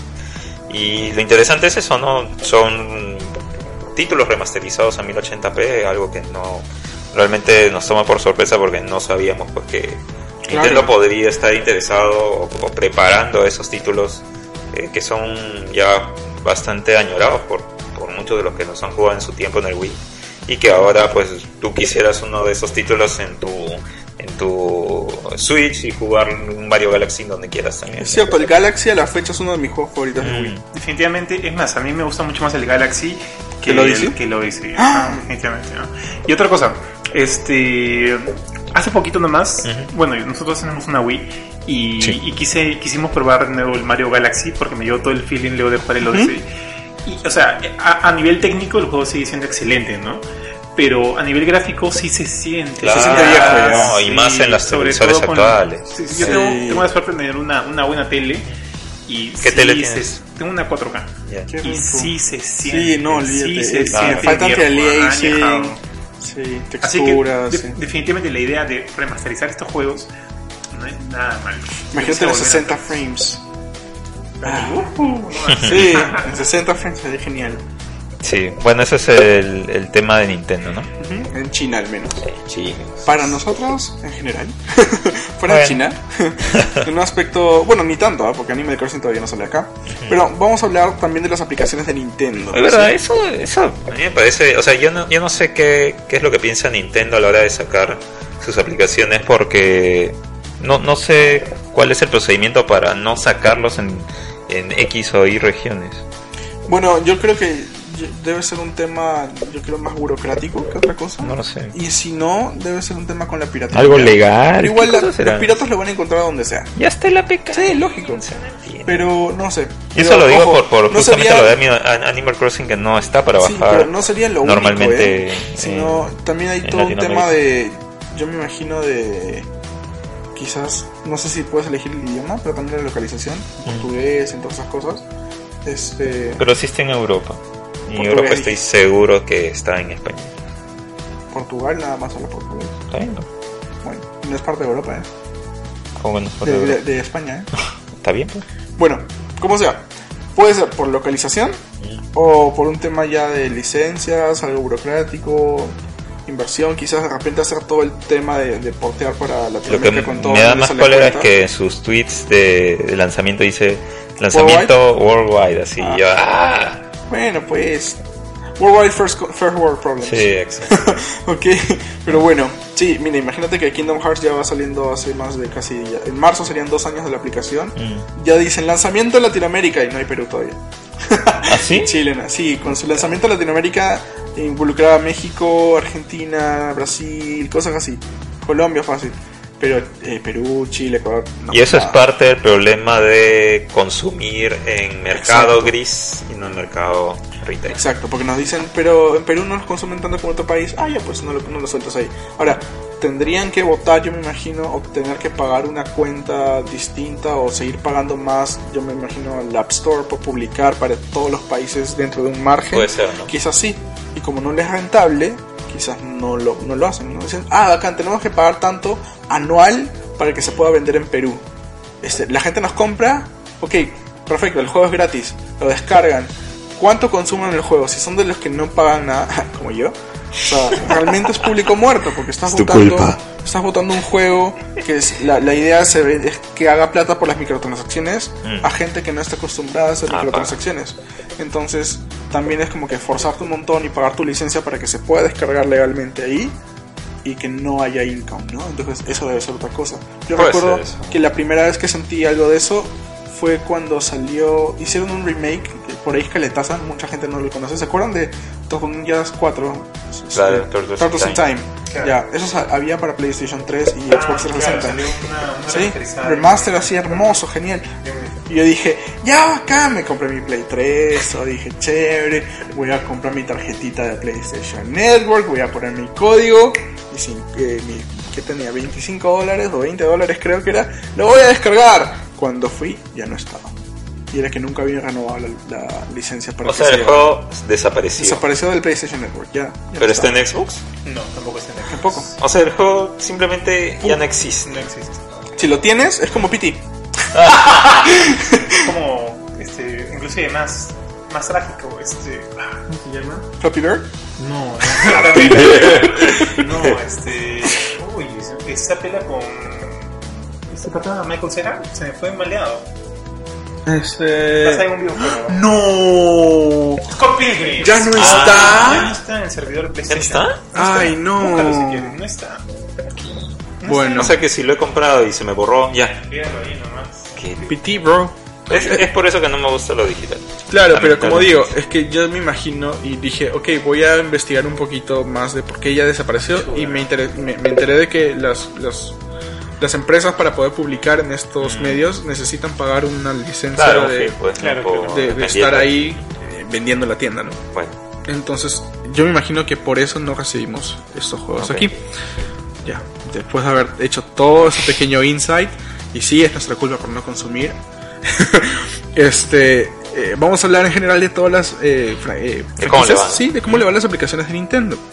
La última que ha salido es Animal Crossing, eh, Crossing Pocket Camp, que ya en sus primeros nueve, nueve días de lanzamiento worldwide va generando ya 10 millones de dólares en al menos, porque... Sí, por lo menos. A, a la fecha ya debe ser más. Claro. Pero 10 millones de dólares no es para nada malo. ¿Sí? Este, ojo, no, no podemos comprar la ganancia de un juego entero cuando dicen, este juego ya vendió un millón de dólares.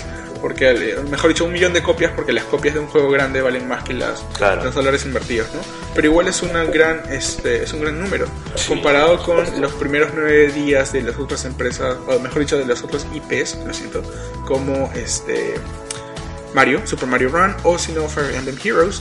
En los primeros 9 días la gente eh, gastó 33 millones en Fire Emblem Heroes y este 24 millones en Super Mario Run. Este, si se preguntan por qué tanto en eh, Fire Emblem Heroes, es porque es uno de esos juegos donde tienes que coleccionar tus unidades y puedes este, pagar dinero para tener más eh, chances de que te toque la unidad que quieres. Y como es un juego de waifus, waifu. Paga por tu waifu, te dan tu waifu, ganas con tu waifu. Este, ¿no? En el lado de, de Mario, bueno, es Mario y por eso vende bastante. Claro. Pero dentro de todo eso, ya este año, al fin un poquito tarde, pero se lanzó Super Mario Run en, en Android, ¿verdad? Se demoró un poquito más. Pero no he dicho cuántos a la fecha han sido. Este. Pero ya se confirmó que para Android, en lo que va de todo el 2017, eh, Super Mario Run es el juego más descargado en general de Ujú. toda la categoría juegos. Vas. Me imagino que en aplicaciones nada le va a ganar a WhatsApp, a Tinder o cualquier cosa, pero, pero Super Mario Run en categoría juegos es el más descargado de todos, ¿no? Este, y también recordemos que eh, en el primer en, en iOS en el 2016, en los últimos del di- 2016 cuando fue lanzado, eh, tuvo más de 30 millones de descargas en su primera semana en iOS, entonces también fueron Ah. números bastante, bastante grandes. Por otro lado, Fire Emblem Heroes a la fecha habría vendido más de 240 millones de dólares de manera global. Este, sí, eso me parece un poco, creo que brutal, Qué bravo, ¿no? porque indicaría que más o menos por usuario eh, habría 20 dólares eh, gastados, ¿no? Igual yo no gasté nada, pero, pero el, el estimado sería que por cada usuario por lo menos 20 dólares son gastados. Y es igual, un número bastante, Mm. bastante grande. En este juego de, de Fire Emblem Heroes yo diría que es un poquito más este, fastidioso, personalmente, porque es como Kingdom Hearts, es como esos juegos que no te aseguran que tu plata invertida va a llegar donde quieres. Ajá. Sino más bien, por ejemplo, Super Mario Run, tú pagas y te dan todo el juego, perfecto. Claro. Ya Eh, sabes qué es lo exacto. qué es lo que vas a recibir. Animal Crossing Pocket Camp, chévere, tú pagas y te aceleran el tiempo que te demora construir tu vaina, Mm. te dan los recursos para construir tu, tu tontera, perfecto. En Fire Emblem Heroes, tú pagas porque salga una ruleta que te puede tocar o no te puede tocar el personaje que quieres y al final del día es al final apuestas, estás haciendo Es un gambling. juego de azar. es- Es un juego de azar. Es como ir al casino e Gambling. invertir tu dinero. Es gambling. Sí. Eso es fastidioso porque puedes, hay gente que ha invertido cientos de dólares y no les toca estar el personaje más difícil del, del- del juego. Entonces, Justamente de eso vamos a hablar eh, cuando hablemos de Battlefront, porque se ha metido hasta la política. eh, en Uy, qué rico. Y es un poco interesante. Pero así es. Yo, por ejemplo, en ese tipo de juegos no doy ni un sol porque no me aseguran nada. Bueno, sí, pues. Solamente por eso. En, en otras cosas sí gasto hay, como hay, huevo. hay videos, creo, de tipos que han gastado como mil dólares, creo, en- para ver si le salía que quería y nunca salió, ¿no? Algo así. Eso pasó con. Fire Emblem Heroes, que nunca salió Héctor para un usuario. Tanto como hay personajes que en su primer pool les sale y ni siquiera gastaron, simplemente Sí. es el pool que te da el juego por defecto de, de, de enseñarte a pulear. pero eso es el problema con la suerte. Oye, pero está ahí. lamentablemente es una práctica que sí funciona, pues, ¿no? Si Sí. lo están implementando y Claro. pero, ¿sabes Es- qué eso, eso, por ejemplo, Claro. pasa con los loot boxes de Overwatch, por ejemplo. Sigue siendo gambling. Sí. Por eso no compro ni uno. pero bueno, ahí está.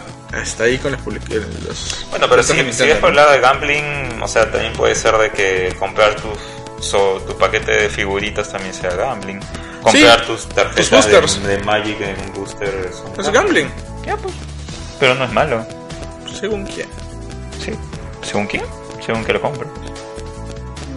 O sea, a mí lo del No gamble ¿eh? es un terreno gris. Es como, Sí, yo también o sea, dicen. ¿no? Los O sea- chivolos no deben ir a los casinos porque Es que por eso son juego de juegos, azar. son juegos que tienen ciertas, eh, ciertos, este, Precios. no, ciertos eh, Adicción. edades para que entres a Porque genera adicción el azar. Y está bien Por ejemplo, que... cuando, cuando tú eras chivolo o niño este y querías tu paquetón gigante de Navarrete de Claro, figura, o sea, ¿cómo po- hacías? Podían salir mil repetidas que definitivamente Las cambiabas, por ahí, la- las cambiabas. O sea, ya, es- ya es como un producto físico que tú tienes. No es algo que tú estés perdiendo o no. O sea, gambling netamente tú vas y, y te juegas si es que pierdes o no lo invertido. Claro. Eh, en, en cuanto al tema de, de las cajitas de lootbox, igualmente te dan algo. Te dan algo digital que queda en tu cuenta, pero no es netamente algo físico para ti. Ujú. Yo creo que por eso no se diferencia mucho en el tema de justo que tú metes el ejemplo de, los, De las de- figuras. de las figuritas, de, de los álbumes, porque quieras o no, ya te, ya te queda algo físico, que tú puedes intercambiar, puedas vender, puedes comprar luego más cosas, o sea, es un bien que te dan. Para Ujú. mí, en ese sentido, ya no deja, de- deja de ser un cambio, Ya. netamente. Entonces, cuando te dan la opción de hacer algo con lo que te tocó, ya no. O sea, claro, porque te dan, te dan opciones. Como Dota, por Te dan ejemplo. opciones. Lo otro es ganas o pierdes. Acá tienes opciones. Yo creo que eso Es no, es jugarte, en realidad. Pero en Dota cuando... Tú o sea, puedes vender tus todo se va ítems en el marketplace. igual. Y lo puedes vender en el marketplace. Ahí como que se siente un poquito chévere porque incluso tengo patas que han hecho porque- 12 dólares. 12 de- dólares. Mira, Yo he pero- hecho más. Por, pero por eso digo, hay gente Ah. que hace, pero por Sí. hueveo, haces plata y compras juegos con lo que te los 12 dólares. Sí, No es por nada, pero para llegar a 12 dólares en Dota tienes que vender un montón de huevadas. Yo he ganado más, huevadas. como 25. Pero te habrá tocado un ultra rare, una cosa así, o sea, No, es que tenía un montón de cosas ahí guardadas. vicioso, vicioso. Mira, hasta el punto que debería vender todos mis ítems. Pero no voy a volver por deberías, deberías. prometer eso. Bueno, ya vamos a cambiar de noticia una vez. Y pasamos a Destiny 2. Destiny 2. Al DLC, el último DLC que se llama. ¿Cómo se llama? Curse of Osiris. Osiris, así es. ¿Qué ha pasado con el DLC? ¿Qué ha pasado? no, no, sino que va un poco el tema de eh, que había pues un el- justamente la semana pasada, ¿no? Que en este en este primer evento que hubo, ¿no? Que el- la experiencia te duplica por dos, ¿no? ¿Cómo se llama el evento? Eh, Double, double XP Weekend. no, no, no, es un evento, bueno, ya. La cosa es que eh, des- algunos jugadores descubrieron ya que en realidad, eh, por ejemplo, no, si tú estabas haciendo una actividad que te daba 5000 de experiencia, la primera vez que pasabas esa actividad te daba los 5000 de experiencia. La segunda vez te seguía dando los 5000, la tercera, o sea, supuestamente te, te- te tenía que seguir dando la misma actividad, el mismo nivel de experiencia, ¿no? Lo- lo- los mismos puntos de experiencia. Pero lo que Bungie estaba haciendo es que te decía que te estaba dando los 5000 de experiencia, pero tu barra de experiencia al final no cargaba tanto como lo que te decía. Ya no sé si eh, sabías sobre eso. ¿Ya?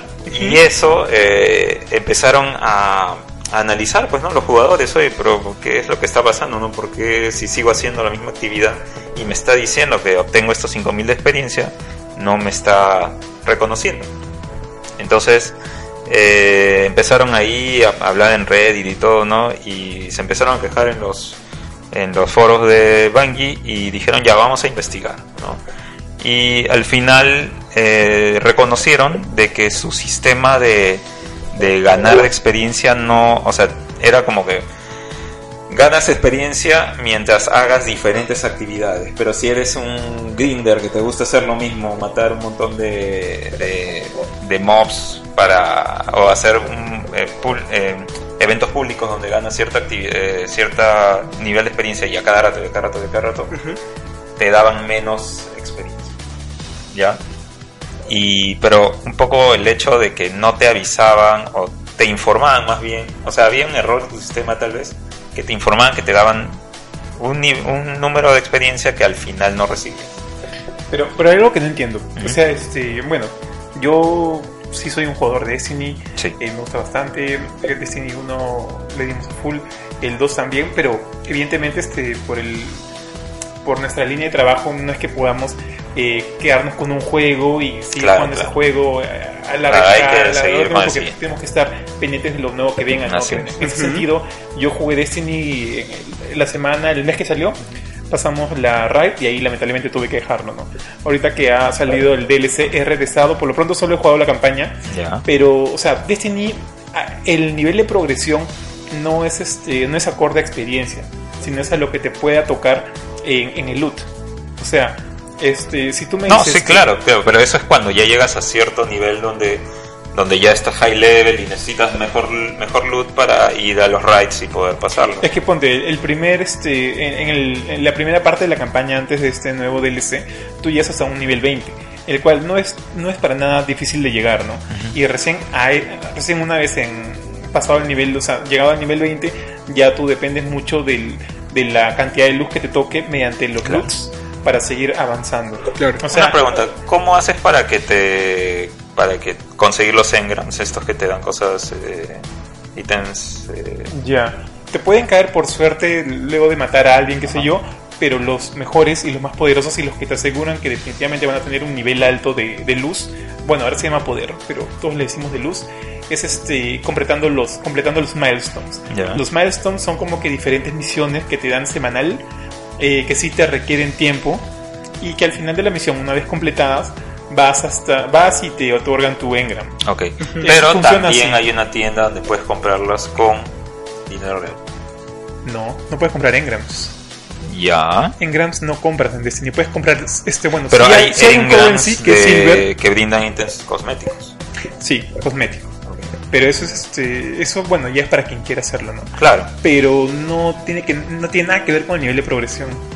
sí, seguramente, pero, o sea, pero también el hecho de la experiencia, porque, o sea, es un juego que está basado en experiencia, como cualquier juego de, de- que tienes niveles y cosas por el estilo. Es que tú, por ejemplo, el nuevo, ahora el nuevo cap de nivel es el nivel 25. Yo llegué a ese nivel 25 y luego lo que quiero es aumentar mi luz para Claro, llegar hasta... Yo es. estoy en 200 no sé cuánto. Y quiero llegar hasta... Ponte, no estoy seguro. Quiero llegar a 250. Ujú. Si quiero llegar a 250 ya no, es- ya no depende de la experiencia. Así no es. depende de los engramas, de los engramas poderosos que me caigan. Cada engrama puede tener una cantidad de luz este, Claro, y predeterminada. dependiendo del gear que tengas, todo eso suma tu... Eso suma mi Sí, luz, sí, sí, exacto. Pero como que, o sea, definitivamente es un nivel de progresión, pero que no es en base netamente a experiencia. Así es. Por eso no, no Pero me- entonces, no me- ¿por qué no hay que te brindan 2x la experiencia? Este, eso es lo que me llama la atención. Por ejemplo, Quizás para la gente que recién se une y quiere levelar el toque. podría ser, o sea, que quieran llegar rápido al nivel 20, nivel 25, puede ser. Claro, porque la pero- noticia indica de que, eh, o sea, es como que algo que Bungie estaba, estaba haciendo porque hay eh, estos puntos, supuestamente hay algunos puntos, no estoy diciendo de repente la experiencia, tal vez no lo estoy eh, tomando por ese lado, eh, que decían de que este, necesitas estos puntos para eh, que, que- que te ayudan para conseguir los engrams que te brindan ítems cosméticos. Ya. O sea, si quieres ítems cosméticos, definitivamente. Si quieres ítems cosméticos, definitivamente necesitas currency. Plata, está. plata ahí. So, en ese caso sí podría ser. Pero. Pero, o sea, yo asumo que, que ha habido, de repente ha habido un evento que te da silver. O sea, que es la plata del juego. Ajá, Y, y- y podría tener sentido con eso. claro. Pero, pero como- no sé, pues eso de repente se ha dado antes del lanzamiento de este. ¿Eso te dice que ha sido a raíz de, de Osiris o de qué? Es más, no, eso fue antes. Ya, claro, antes yo estaba un poco perdido, Claro. porque no estaba metido en el juego, pero por eso, o sea, no tiene nada que ver con el nivel de progresión, sino el nivel cosmético. No, claro, Ahí sí claro, puede ser. Claro, fue en el nivel Sí, cosmético. sí puede yo no estoy diciendo que sea en el nivel de progresión. Claro, sí. Ajá. Bueno, entonces hubo ese problema con, con Bungie y los, y los jugadores de Destiny 2 en ese momento. Tanto así de que tuvieron que cortar una de las transmisiones promocionales de Curse of Osiris que iban a tener en Twitch porque Ah, eh, ya, ya, estaba- ya, ya me se estaba dando todo este problema. ¿no? Sí, lo que pasó ahí es que estaban haciendo una transmisión en vivo, un, un- un Fire Team, Ujú. para demostrar que los, re- los rewards iban a ser buenos. Ajá. No te iban a dar este buenos engrams con un buen nivel cap de luz. este, y lo que pasó es que al, al- al- al terminar la misión, el equipo, en vez de ganar engrams, ganar este, cosas que efectivamente les van a ayudar a subir, subir su nivel de luz, les dieron dos tokens. Y eso va en contra de la idea de la idea inicial de Bungie, ¿no? Que, que era que al terminar estas misiones ibas a recibir cosas realmente buenas. Eso es lo que yo escuché. Y eso es lo que, ha- que lo que sí sé que ha pasado. ¿no? Ok. Pero, no, pero lo de lo cosmético sí no, no estaba muy, muy enterado. Bueno, otro de los de los de los asuntos con este, justamente hablando del DLC, ¿no? Es que eh, al parecer están limitando algunas actividades que antes estaban accesibles a todos los jugadores, porque no han comprado el DLC.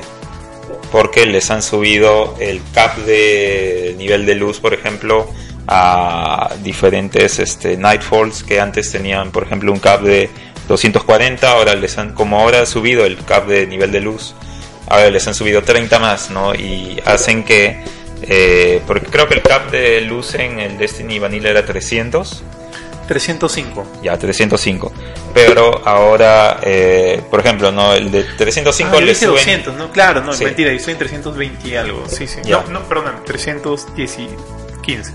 Qué exactitud, por Dios. Sí, sí, sí. sí. 310 y 15. Sí, Bueno, el tema es que como han subido el cap a diferentes eh, Nightfalls que antes sí podías entrar, eh, pues prácticamente le estás quitando actividades que ya tenías o que ya podías ingresar a los que no a los que tenían el juego, ¿no? O sea, Claro. si no compras el DLC no puedes Ya. seguir jugando antes que sí podías. Con este nuevo DLC se ha, se ha abierto un nuevo mundo que es Mercury Mercurio, a lo cual es, en el cual este, pasan todos los eventos de esta nueva mini campaña, ¿no? Que tienen que ver con Osiris. Ahora, este, yo tengo, yo tengo el juego con, con el Season Pass incluido. Pero manja, manja lo que dices, ¿sabes? porque no sé si los que no tienen el DLC no les aparece el mapita de Mercurio en su, en su, en su, en su juego o aparece y no lo pueden acceder a ellos. Pero definitivamente si ellos no pueden acceder a ese mapa, sí los limita un poquito, ¿no? Porque hay nuevos strikes, hay nuevas misiones que tienen que ver con ese mapa, este, hay, hay varios eventos que tienen que ver con ese mapa. Además de eso, si ellos no tienen el DLC, este su cap sigue siendo 305 o ya ha subido a lo que es el estándar de ahorita. Eso no sé. No, Pero es, si me dices este, que ha, dejado, o sea, no puedes seguir Ah, ya, subiendo entonces nivel. sí, esa es una limitación bien faltosa. ¿no? Claro, Bien- por eso mismo. faltosa. Y considerando que el, la cam- el nuevo DLC a mí me parece, no me parece tan bueno. No me parece definitivamente tan bueno. Y creo que te da muy pocas cosas para lo que pensé que sería. Y para lo que pagas también. Para, o sea, en efecto, yo creo, justo por lo que dices, ¿no? Ese no debería ser un DLC y paga. No debería ser un DLC y paga. Para Pero es la expansión 1, o es- sea, es, una, es una pena. ¿eh? No se siente como una verdadera expansión. Eh, la, la, por, de la campaña te la acabas en. ah, ¿Dos horas? tres horas. Pucha, que me la acabé en hora y media, creo. Sí, sí. Eh, no es difícil, no es difícil, la acabas, como te digo, rápido, es sencillo, si lo haces con algún amigo, inclusive lo puedes, puede ser mucho más sencillo. El jefe final me pareció interesante, porque es muy distinto a los jefes finales que han tenido antes en Destiny. Creo que esa es una experiencia bonita y que, le, da un poquito más al, juego, pero en líneas generales creo que no te brinda tantos elementos para que para que este, este, nueva DLC, este nuevo DLC tenga un valor. No, o sea, no hay un nuevo raid, no hay este. El, el cap sí ha subido y es interesante subir de niveles, pero todo sigue en base a lo mismo. Claro. Es, es como que un Vanilla 1.0. No es como. el- ¿Ustedes llegaron a jugar el Taken King en Destiny 1 no? Eh, Ya, no. Yo no. Eh, bueno, el Taken no. King fue como Yo- que una lo que pasa es reinvención que del juego. Con el tech, sí, yo, yo supe y sí valía el Sí. dinero. Por ejemplo, con el con Destiny mi experiencia es que este yo jugué, por ejemplo, el Destiny 1 cuando recién salió con el PlayStation 4 y este, justamente me compré la versión blanca de, de PlayStation con el Destiny, ¿no? Y el tema fue que cuando apa- siguieron apareciendo lo- las expansiones y los DLCs dije, este es un juego que no me va a costar 60 dólares, sino me va a costar 120, pues, si lo quiero seguir jugando, ¿no? Porque si no pagabas, simplemente no podías seguir jugando, pues porque todo el mundo seguía y tú no te podías quedar atrás. Entonces dije, no, esto no, a mí sabe. no me la va a hacer, así que fue acá lo vendí y me deshice el juego porque, aunque sé que es bueno, sé que es un buen shooter, sé que las mecánicas se sienten bien, no y todo, simplemente no, no, no quería gastar esa cantidad de dinero en, en solo un juego. Me Ujú. parece demasiado. Y por eso decidí que en Destiny 2 no, no iba a prestarle atención por eso mismo, ¿no? Porque va a ser lo mismo. Ser lo mismo. Probablemente el mayor problema de Destiny 2 es el endgame. O sea, una vez terminado todo, este, las cosas que siguen para que tú quieras mantenerte activo en el juego no son lo suficientemente fuertes para, para Claro. que te provoque hacerlo, ¿no? Claro. Sea, Sí, pues. Bueno, es una expansión de 20 dólares. El Season Pass es 35. 20 dólares, ah, Sí, sí, robo. Sí, exacto, por eso te digo. El Season Pass está a 35, estamos hablando de dos expansiones. Vamos a ver qué tal es la segunda. Y de ahí seguramente va a haber una actualización de, de como Taken King, de un año, no del año siguiente, que ni siquiera está en el Season Pass. Que debe estar pues, 40 dólares como estuvo en Taken King. Y 40 si compras dólares. Taken King solito, tiene todo lo anterior. Ah, También. Sí, lo vendían como Sí, un standalone, tipo exacto. Arcade Edition. Exacto, o sea, vuelven a relanzar, así tipo de Street Fighter, Sí, igualito, sí, sí. vuelven a relanzar el juego completo y después la versión complete dos años después. No, me parece una metida de dedo así, pero Oiga, derrota, pues. es que no, de verdad, de verdad se de- Mira, puede que sí, Oh. pero ojo que cada, cada evento también de Destiny, por ejemplo, este año 1 de Destiny 2, toda esta nueva, toda esta nueva raid es, es, es interesante, es bonita. Y ahora, si yo me comprara, al, qué sé yo, pues no, la Complete Edi- Destiny 2 Complete Edition, lo compraría sin haber pasado este primer ride, este segundo Claro, ride, sin haber sufrido con amigos. claro, yo creo que, o sea, sí vale la pena, ¿no? Pero, pero también, pero también sí te entiendo. Mm. Te entiendo definitivamente que ahí hay algo que, no está bien, pues. Claro. Que no está bien. Sí, pues, ¿no? Y peor los de PC, porque han tenido más o menos un mes y medio menos para disfrutar del contenido que está bloqueado. Ujú. Entonces, si no te animaste a comprar el DLC ahora, pues tiene menos contenido.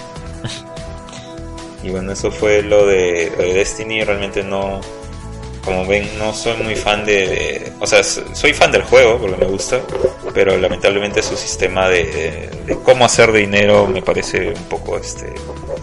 eh, o sea, es demasiado. O sea, Sí, es bien pendejo. Es la palabra. bueno, vamos a pasar a otro juego que también está ahora este un poco en el mismo tema. de- En el ojo de la tormenta. en el- sí, en el ojo de la tormenta Pasa. un poco, aunque ya se está calmando un poco, pero sí, igual. Es Battlefront 2, Ujú. ¿no? que la semana justamente esta que está acabando salió un nuevo parche, ajustando un poco lo que es este la economía. ¿no? Es uno de los tres primeros grandes parches que dicen que va a tener, que va a, a ajustar un poco cómo es el que ganas dinero o ganas pues Star Points o no sé cómo se llama. Ok. Este, antes, por ejemplo, tenías un cap de poder ganar hasta 500 créditos, o sea, 500 Mm. créditos eh, al día, ¿no? Ahora lo han subido a 1500. Eh, con esto, de hecho, te va a ayudar un poco a, a poder eh, ganar pues más eh, partes de para formar tus Star Cards, estas cartas que ahora necesitas para poder Forjar forjar la- skills. las- el gear pues no necesario. Eh, incrementando el número de estos ítems, de hecho que eh, como dije va a acelerar el proceso de los Star Cards.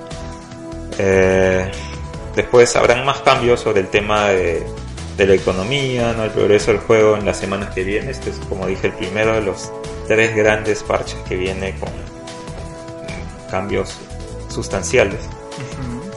Y este tema viene un poco de la mano con una reunión que tuvo el jefe financiero de EA que se llama Blake Jorgensen con inversionistas. ¿no? Habló que posiblemente eh, las microtransacciones del juego tal vez no regresen.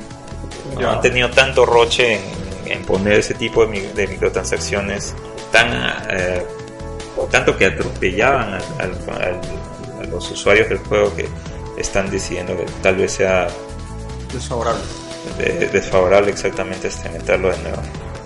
Y cuando le preguntaron cómo la compañía estaba manejando ese asunto de la negativa hacia el juego, ¿no? Él dijo, pues, citando lo que dijo es, claramente nosotros estamos escuchando y entendiendo lo que nuestros consumidores desean y eso está cambiando constantemente.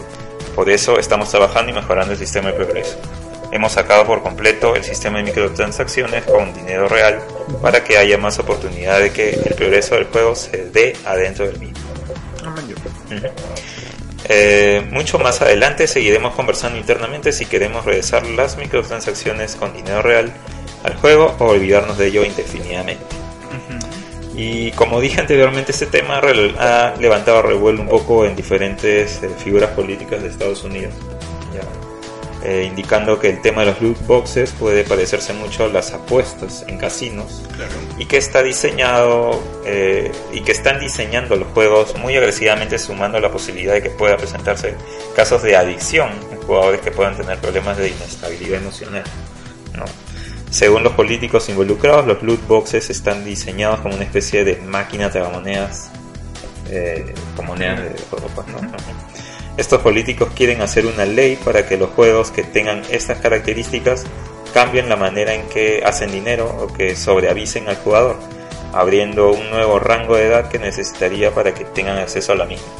O sea, es como que ya no hubiera nada más en formature, ¿no? De 17 para arriba, sino que también habría esta categoría que tengan este tipo de Gambling. gambling, que sería 21 para Damn. Eh, por último, también quieren que este tipo de juegos lo regulen las mismas entes reguladoras que los juegos de- que regulan los casinos, Manga. ¿no? Y esto también es eh, interesante porque justamente Activision, ¿te acuerdas que dijimos la noticia del, al- del algoritmo que estaban preparando que este, te hacía como que... Pero eso no era lootbox, ¿sabes? Esa- No, pero era tenía Pero que ver sí. con, con microtransacciones y cómo ellos te presentaban la manera de... Casi neural. Claro, casi, casi neural para que tú, para que tú gastes. ¿no? Y de ¿No? algún modo te, te, te hacía un matchmake con personas que tenían un skill set muy parecido al tuyo. Como para pero que tú lo desees. como para que tú desees lo que tienen e- equipado. Entonces, Así si yo hago sniping, solamente hago sniping, o bueno, soy un sniper, el juego me, me empata con una persona que también es sniper, que tiene un nivel alucinante, ítems alucinantes, para que yo también diga, mmm, yo quiero lo que tiene. Y te haga comprar. ¿Maleado o no maleado? Maleado, claro. Pero pa. Sí, pues, pero bueno, ese es el tema con Battlefront 2. Eh, al final de cuentas quieren echarle un poco de paños fríos, ¿no? Sea, eh, diciendo pues que bueno, no vamos a regresar a las mi- microtransacciones, arreglando un poco la economía del juego para que sea mucho más sencillo conseguir pues este los, los jugadores blo- bloqueados. antes tenías que jugar como no sé cuántas horas para poder conseguirlos o pagar un montón de dinero del juego para poder conseguirlos pero ahora este con estas estos este estos cambios en la economía pues lo están haciendo un poco más fácil más este sencillo conseguir ¿no? Yo, yo me imagino a, a papá Mickey, ¿no? Diciendo, oye, este, puta, me están cagando la franquicia, ¿no? Sí. Y ahorita que se estrena episodio 8, claro este... Sea, que no sé qué están haciendo. Sá- Sácame acá. Sácame, sácame el no sí, sí, de sí, hubo una, una comunicación con el CEO Sí. de Disney justamente Fuera acá. justamente por eso y ahorita hay un eh, share en change.org hay una Ah, para que petición la... Hay una petición que ya está llegando a las 100.000 100.000 firmas para que cambien de publisher a los juegos de Star Wars. Para que no sea EA, Para que no sea EA, porque está exactamente. malogrando la franquicia. Sí, pero no creo que no creo que hagan algo porque ahí hay un contrato multimillonario, seguramente que no puede. Los de Disney no necesariamente pueden decir ya hasta acá nomás con Star Wars y, y tú, ¿no? Porque le va a costar un ojo de la cara seguramente quitarles la franquicia, así que aparte, el nuevo Ahí juego de Star Wars ya está en planeamiento para el 2022, creo, 2023. 2022. no 2022. sé, pero como lo están re- revolviendo a hacer por el mismo hecho de Visceral que Claro. antes era un, este Un single player. single player, no lineal, ahora ya no, ya no se sabe realmente qué es lo que van a hacer, entonces vamos a ver. Pero bueno, EA mismo dicen que está aprendiendo de sus errores, ¿no? Eh, no sé, pues hay que darle otra chance. Caballero, ¿no? A ver, pues en qué va. Vale. ¿Tú le vas a dar otra chance? No. Sabía. ¿Cómo, cómo? Es que yo también compré Star Wars Battlefront normal, esperando que sea chévere. Y me El 1, el 1. El Me 1. vinieron- Ah. me dieron cualquier porquería incompleta. O Tú, tú tienes una tendencia ahí, ¿no? Y el Season Pass de 50 dólares. Y no, de no The lo Division también has comprado, ¿no? No. La de Division la compré ya después. No, Division compramos después. Ah, Pero ahorita vamos a está jugar chévere. Por ejemplo, lo de Division sacaron un nuevo parche 1.8 justamente ¿Ya esta todo? semana y está chévere. ¿Y ya podemos Sí, jugar? está chévere. Ah, o sea, juegas y no me avisas. Han sacado Básicamente, Juegas, soy no freeze. Han sacado, han sacado varias este, cosas este, para single player, así para buscar. Yo, lo- yo, yo lo platiné y lo borré. Ya no. ¿Ah, sí? Sí, ya, no sé ya. Lo he visto por completo. Sí. Me indigna. Bueno, si ya lo platinaste, sí, ya siéntete tranquilo. O sea. Bueno, siguiendo con temas de EA, ahora EA es- posee totalmente a Respawn. Respawn son los desarrolladores de Titanfall. Sí. Electronic Arts dijo en noviembre que pensaban adquirir Respawn y planeaban hacerlo terminado en 2017 o muy pronto después de esa fecha. Eh, pero bueno, parece que el trato fue completado el primero de diciembre y los términos fueron ya determinados eh, cuando era noviembre.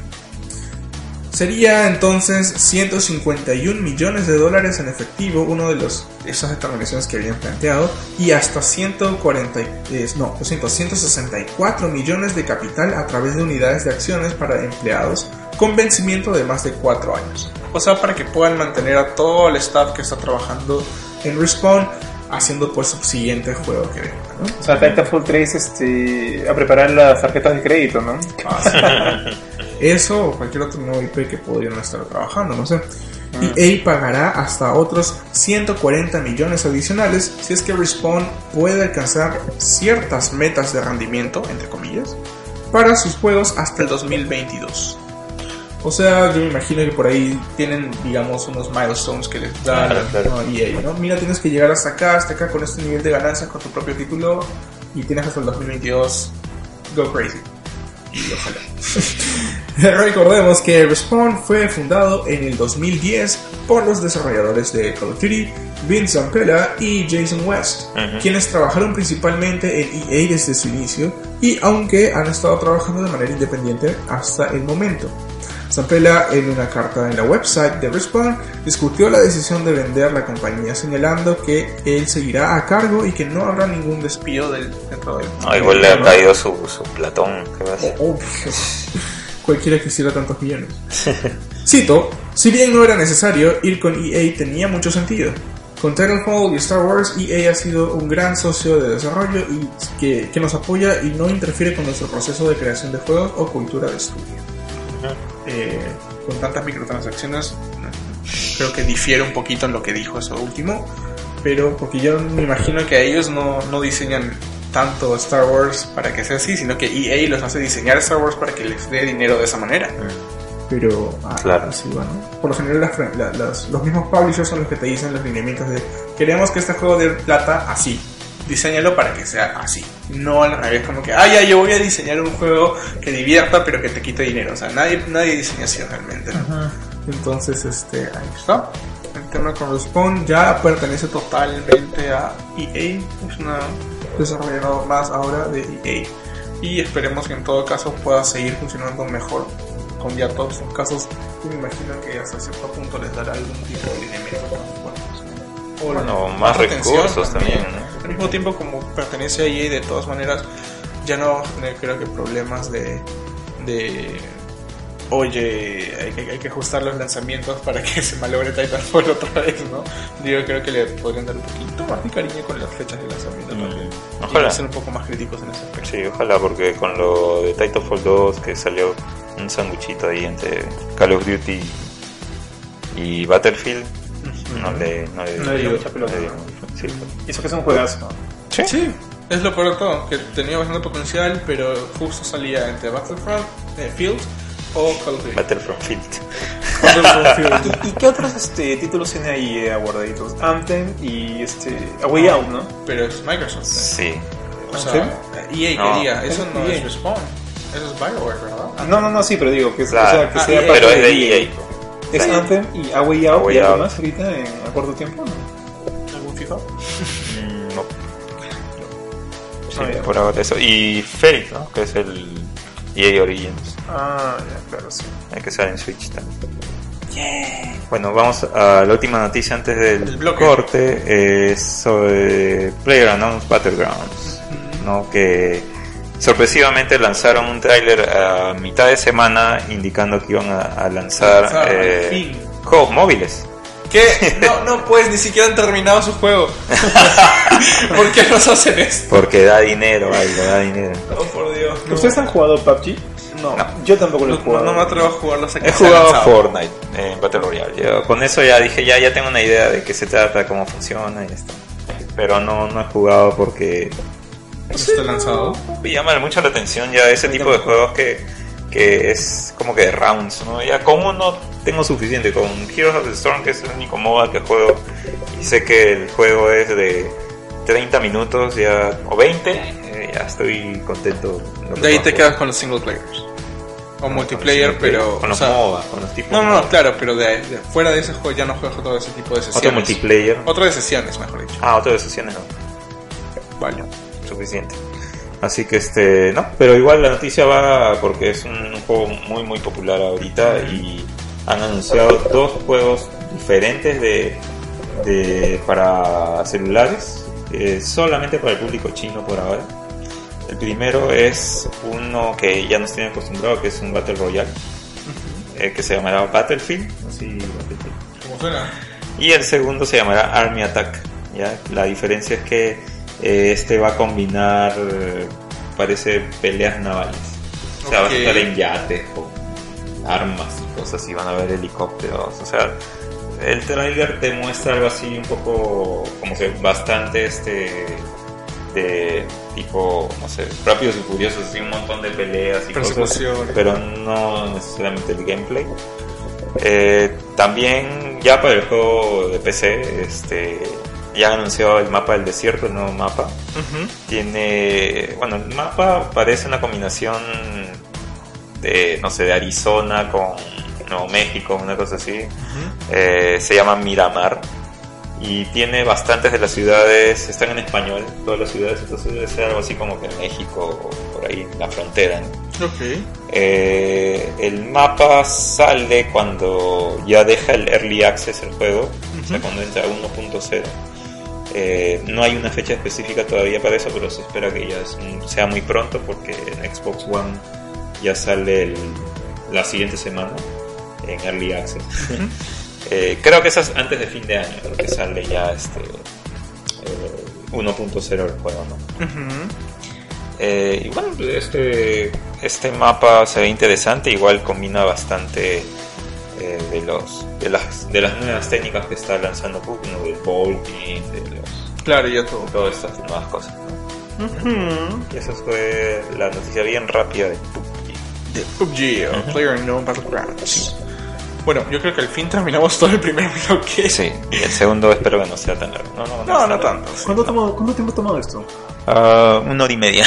Ah, wow. Bueno. Pero continuamos después del break con los Game Awards, con también lo que fue the PlayStation Experience y con los detalles de Monster Hunter World. Sí, no se olviden también de cualquier noticia que hayamos hablado al respecto, de mostrarnos sus comentarios acerca de lo que Lo más, más les haya interesado, eh, opiniones ¿no? sobre juegos de justamente de Destiny que está con este tema de quitarte contenido, de Battlefront, cómo está de alguna manera Electronic Arts manejando la negativa hacia su juego, ¿no? si estás feliz por Mega Man 11 Exacto. Ah, sí. o si vas a comprar Resident Street Fighter 5 ahora que está completo. Cuéntanos en los comentarios. Así es, no dejes de comentar. Y volvemos después del break. Ya volvemos. Ya regresamos.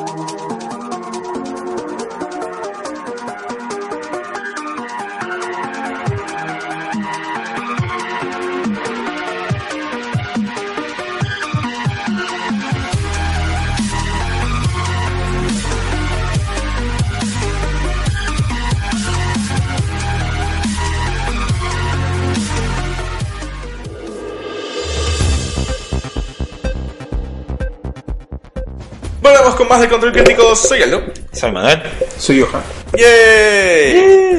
Y fueron los Game Awards del 2017. Sí. ¡Yay! Y tenemos el ganador. ¿Lo Ganador. para el final o lo decimos de una vez? Yo creo que todos ya lo saben a ese punto, ¿verdad? Sí, es más, yo lo vaticiné ahí en el Más Gamer. Cierto. y, y algunos algunos se, se, se achoraron porque no, no querían que se le gane. Es verdura. Sí, pero sí, o sea, se debía venir de alguna manera. Estaba entre Mario, Zelda, ¿no? Pero que si, si no ganaba este Zel- Zelda, ¿cuál creen ustedes que debería haber sido el primer puesto? Sé que no hubiera estado ahí Zelda. ¿Mario? Eh, yo creo que sí. ¿Persona 5 estaba nominado? Sí, estaba nominado. Persona- Estaba entre Horizon, Horizon. Persona 5, PlayerUnknown Battlegrounds, Mario Odyssey y el Legend of Zelda. No, Player No Battlegrounds no se la lleva por mejor juego del año. No. ¿No? Yo creo que tiene buena experiencia multiplayer, pero algo que se lleve la- el mejor juego del año tiene más cosas, ¿no? Tiene más historia, Claro, tiene claro. intriga, tiene cosas interesantes. No solamente la Es un de conjunto sesión. de cosas que lo hacen mejor. Sí, la música. No solamente es porque es chévere multiplayer, un montón de cosas. Y PUBG pues tiene todavía mucho, mucho que desarrollarse, ¿no? Es un juego que todavía no está listo. Pero ya hablamos de eso la- el, el programa pasado. A ver, eh, no sé, vamos a hablar de los de los ganadores más importantes, ¿no? El Best Game Direction, el, el juego con mejor dirección, lo ganó justamente también Legend of Zelda Breath of the Wild. Con la mejor narrativa ganó What Remains of Edith Finch. Ajá. El, el, este sí me gustó bastante, el, el mejor con dirección de arte. Cuphead. Sí, ahí estaba Cuphead, estaba Destiny 2, estaba. Horizon Zero Dawn, Persona 5, Legend of Zelda Breath of the Wild. Ahí yo estaba así como que, wow, Cuphead, de hecho que se lo merece por todo el trabajo que está y toda la calidad que tiene todo lo que han logrado con ese juego. Pero también veía Persona 5 y, y Horizon y Legend of Zelda, o sea, Hay cosas muy. O sea, muy muy buenos en esa lista.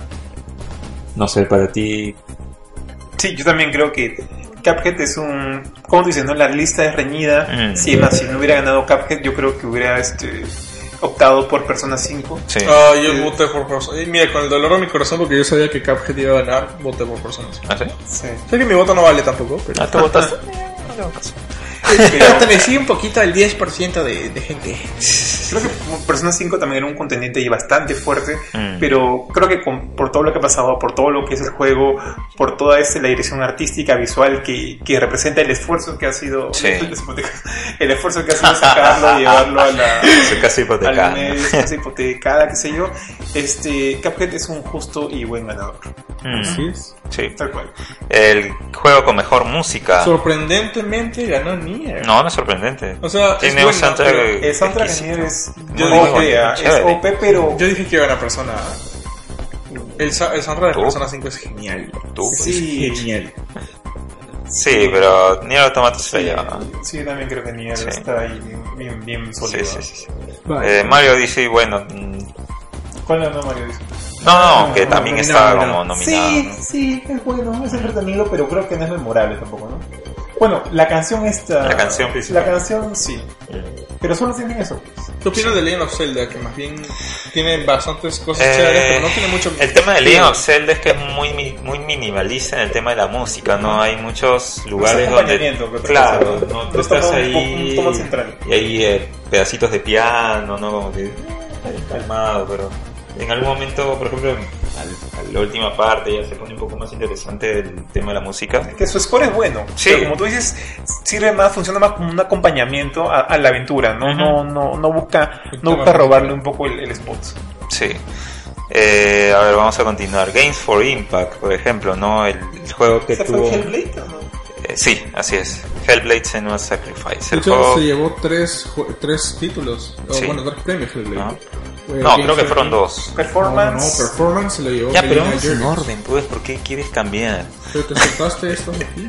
Sí, me lo solté porque me parece ya demasiado. Pues vamos a resumir esto un poco. Está bien. Eh, a ver, Best Ongoing Game, que es Ongoing. Que todavía sigue siendo jugado después de haber Ah, lanzado. ok, ok. y todo. Overwatch. A ver, está Destiny 2, que está muy nuevo, yo creo que para que sea Ongoing Sí. en todo caso. Grand Theft Auto Online, Overwatch, PlayerUnknown's Battlegrounds, Rainbow Six Siege y Warframe. Warframe creo que es uno de los más veteranos ahí, ¿no? Warframe Creo está que pero ya- Play Pub- 3. PUBG, al igual que Destiny 2, no tenía nada que hacer ahí. ¿eh? Sí, yo creo que no. Muy nuevo, ¿no? Sí, Eh, sí. Grand Theft Auto realmente es, es, es wow ese juego porque sigue vendiendo como loco. Pero ganó Overwatch. y- exacto, ganó Overwatch, ¿no? Porque sí, pues. Mejor juego indie, Cuphead. Sí, mejor juego independiente está Cuphead, Hellblade, Night in the Woods, Spire y What Remains of Edith Finch. Yo no he jugado What Remains. ¿Ustedes lo han No, jugado? no. La narrativa es chévere, la forma que te cuentan las historias, las voces, todo. Pero, o sea, es muy, muy, muy, muy calmado. Te puedes quedar dormido si no es ese tipo de juego. O sea, es un Mm. juego muy, muy de aventura gráfica, con la historia y todo. Y no hay muchos factores, digamos, de acción. Más lo que quieres saber es cómo sigue la historia. Por eso la narrativa es chévere. Pero después de eso, eh, la forma en la que te cuenta las cosas que de la, la gente que murió a través de todo lo que te cuenta la historia, eh, te conecta con la forma en la que juegas. Esa parte es chévere. Pero si saltas ese lado, si no te conectas bien con la historia, pues es un- una película. Oh. A ver, de- para continuar tenemos Best Mobile Game, el mejor juego de celulares. Está Fire Emblem Heroes, Hidden Folks, Monument Valley 2, Old Man's Journey y Super Mario Run. Y ganó Monument Valley. ¡Yeah! Chico Después- de Super Mario Run. Tenemos el mejor juego de handheld, eh, o sea, de una, Portátil. de una consola portátil. Y el ganador fue Metroid Samus Returns. Cabe recalcar que todos los juegos nominados eran de 3DS. Eh, ¿Verdad? No? Sí. Sí. Races, Fire Emblem Echoes, Metroid, Monster Hunter y Puchis and Yoshi's Woolly World. Bueno, es que sí, pues en Vita no salen así nomás juegos así, ¿no? Solo en Japón. Sí, pues. El mejor juego de realidad virtual o realidad aumentada lo ganó Resident Evil 7 Biohazard. Es que era el único juego, juego también, ¿no? Ah, no. The Farpoint, Farpoint Farpoint, pero Lone Está- Echo, Star Trek me parece que es una experiencia. Star Trek Bridge Crew, eh, Super Hot, ¿no? VR. Claro, pero digamos de toda la producción que Pero puede sí, tener un juego es, VR, sí, sí, la sí. que más producción tuvo fue la de Sí. Resident Evil, pues, y Sí. por eso también tiene todo. El mejor juego de acción, Wolfenstein 2, The New Colossus. Bien. Juegazo. Sí. Juegazo. Sí, estaba, bueno, Cuphead, estaba Destiny 2, Nioh y Prey. Bueno, Nioh también estaba por ahí de repente, ¿eh? Mira, yo a Nioh lo ponía como juego del año también. ¿Ya ves? Son muchos, sí. Mm. Tenemos el mejor juego de acción-aventura. Lo ganó Legend of Zelda Breath of the Wild. Estaba también Uncharted de los Legacy, Super Mario Odyssey, Horizon Zero Dawn y Assassin's Creed Origins. Calificó a hoy. Chate de los Legacy. Mm. No sé, ¿ah? Sí, es chévere. Sí, es chévere, pero no sé, no Ah, sé. es acción-aventura. ¿no? Mejor RPG. Ay, Dios mío, pobre Final Fantasy XV no ganó. Divinity Original Sin tampoco. Nier Automata tampoco, aunque para muchos es uno de los juegos del, del año. South Park The Fractured But Whole tampoco ganó, pero se lo llevó Persona 5. Bien ganado, bien ganado. Sí. Qué bien, qué bien por Persona 5. Aunque Divinity Original Sin también tiene muy buenos scores. ¿eh? Cuando Tenemos- scores se refiere a puntajes. Ah, me, sí, a la, cri- Música. a la crítica, a la crítica positiva. Tenemos el mejor juego familiar que lo ganó Super Mario Odyssey. ¿no? El mejor juego de estrategia lo ganó Mario plus Rabbids Kingdom Battle. Qué genial. Juegazo, ¿ah? Sí, mira, ni Halo, ni Total Warhammer, ni Tooth and Tail, o sea, se le dio Mario Rabbids. Ni XCOM. Imagínate, ¿te acuerdas que te dije que ese juego iba a ser bien chévere? Y eso que ese juego está basado en. Claro, Sí, el mejor juego de deporte que lo juntan con el de carrera. Carreras. No entiendo eso, pero bueno. Eh, teníamos FIFA 18, Forza Motorsport 7, Gran Turismo Sport, NBA 2K18, Pro Evolution Soccer 2 18 y Project Car 2 y lo ganó Mo- Forza Motorsport 7. Es un buen juego, yo creo que está muy bien ahí ganado. ¿Sí? sí, Sí, sí. Pero es bien rara eh, esa, esa categoría, ¿no? Es Esa- rara, o sea, porque- ¿Cómo comparas? Claro, ¿cómo se compa- comparar un deporte de, de fútbol, por ejemplo, con Yo creo carros? Que, yo creo que va más o menos con el tema del, del, del estilo de juego, de la experiencia, porque de algún modo eh, te pones en los zapatos del que dirige, ¿no? Cuando tú estás jugando un juego de deporte como FIFA, algo así, tú tienes Mm. que saber lo que hacen todos tus jugadores, cómo vas a patear, qué ruta vas a tomar. Por eso Entonces, mismo, pues son del día, un juego de, de carreras también tienes que hacer algo muy similar. ¿Qué, qué partes vas a elegir? Eh, ¿Cómo vas a conducir? ¿Cómo estás armando tu vehículo? ¿Qué, qué carreras vas a tomar? ¿Cuál es la copa que vas a, a- digamos, de carreras? Igual que los, los partidos que te tocan jugar. O sea, sigue siendo al final del día el, el conducir un deporte. Y como es un deporte, creo que solamente por el hecho de ser un deporte. Es un deporte, exactamente. Es un deporte, pero igual siento de que no, o sea, no sé, no necesariamente. Yo creo que sí. Es válido. sí. Pero bueno, el juego que es más eh, Anticipado. más anticipado, ¿no? que la gente más lo está esperando, está God of War, Marvel's Spider-Man, Monster Hunter World, Red Dead Redemption 2 y The Last of Us Parte 2. Que ese fue el ganador. Ya se sabía ya. Pero igual hay muy buenos juegos que muchísima gente también está esperando, ¿no? como God of War, o sea, todos los que he nombrado realmente hay un montón de gente que está esperando todos esos. Realmente está un poco complicado esa, esa votación. ¿no? Eh, bueno, voy a que skipear el Trending Gamer porque ni los conozco. Este, eSport. de respect. sí, ¿no? ¿Quién es? No sé quién es, no sé quién es. Es un irrespetuoso. Pero Bueno, el mejor juego de eSports lo ganó Overwatch frente a Dota 2, a Counter-Strike Global Offensive, a League of Legends y Rocket League. ¿Por segundo año? No, no, el ¿El año Rocket pasado ganó League? Rocket League, ¿verdad? ¿Rocket League? El año pasado ganó Rocket Sí. League. No, ¿Ah, sí? No recuerdo. Sí, sí, sí. sí. Pensé que había ganado Overwatch también. No, espérate, Rocket League ganó mejor juego de deporte, me parece. No, no, Independiente. No, también. No, no me acuerdo, no, no te mentiré. Bueno, pero qué bien por Overwatch. Y el mejor juego multiplayer. ¿Quién creen que lo ganó? Ay, Call of Duty. bueno, fuera. No, está entre Call of Duty World War 2, Destiny 2, Fortnite, Mario Kart 8 Deluxe y Splatoon 2 y Player no Battlegrounds. Sí lo ganó Player Player Battlegrounds. Así es. Mira, lo único que me llamó la atención es que, por ejemplo, eh, Splatoon 2 no estuviera un poco que más, más este, con más nominaciones, porque el año pasado ganó con mejor shooter eh, Splatoon 1, Sí. ¿no? Y supuestamente el 2 es mejor, ¿no? ¿El año o Supuestamente. el año pasado?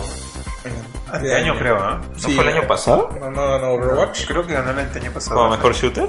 El año pasado ganó 2015, Overwatch. Pues. El año pasado no salió. La verdad, ¿no? Tienes razón.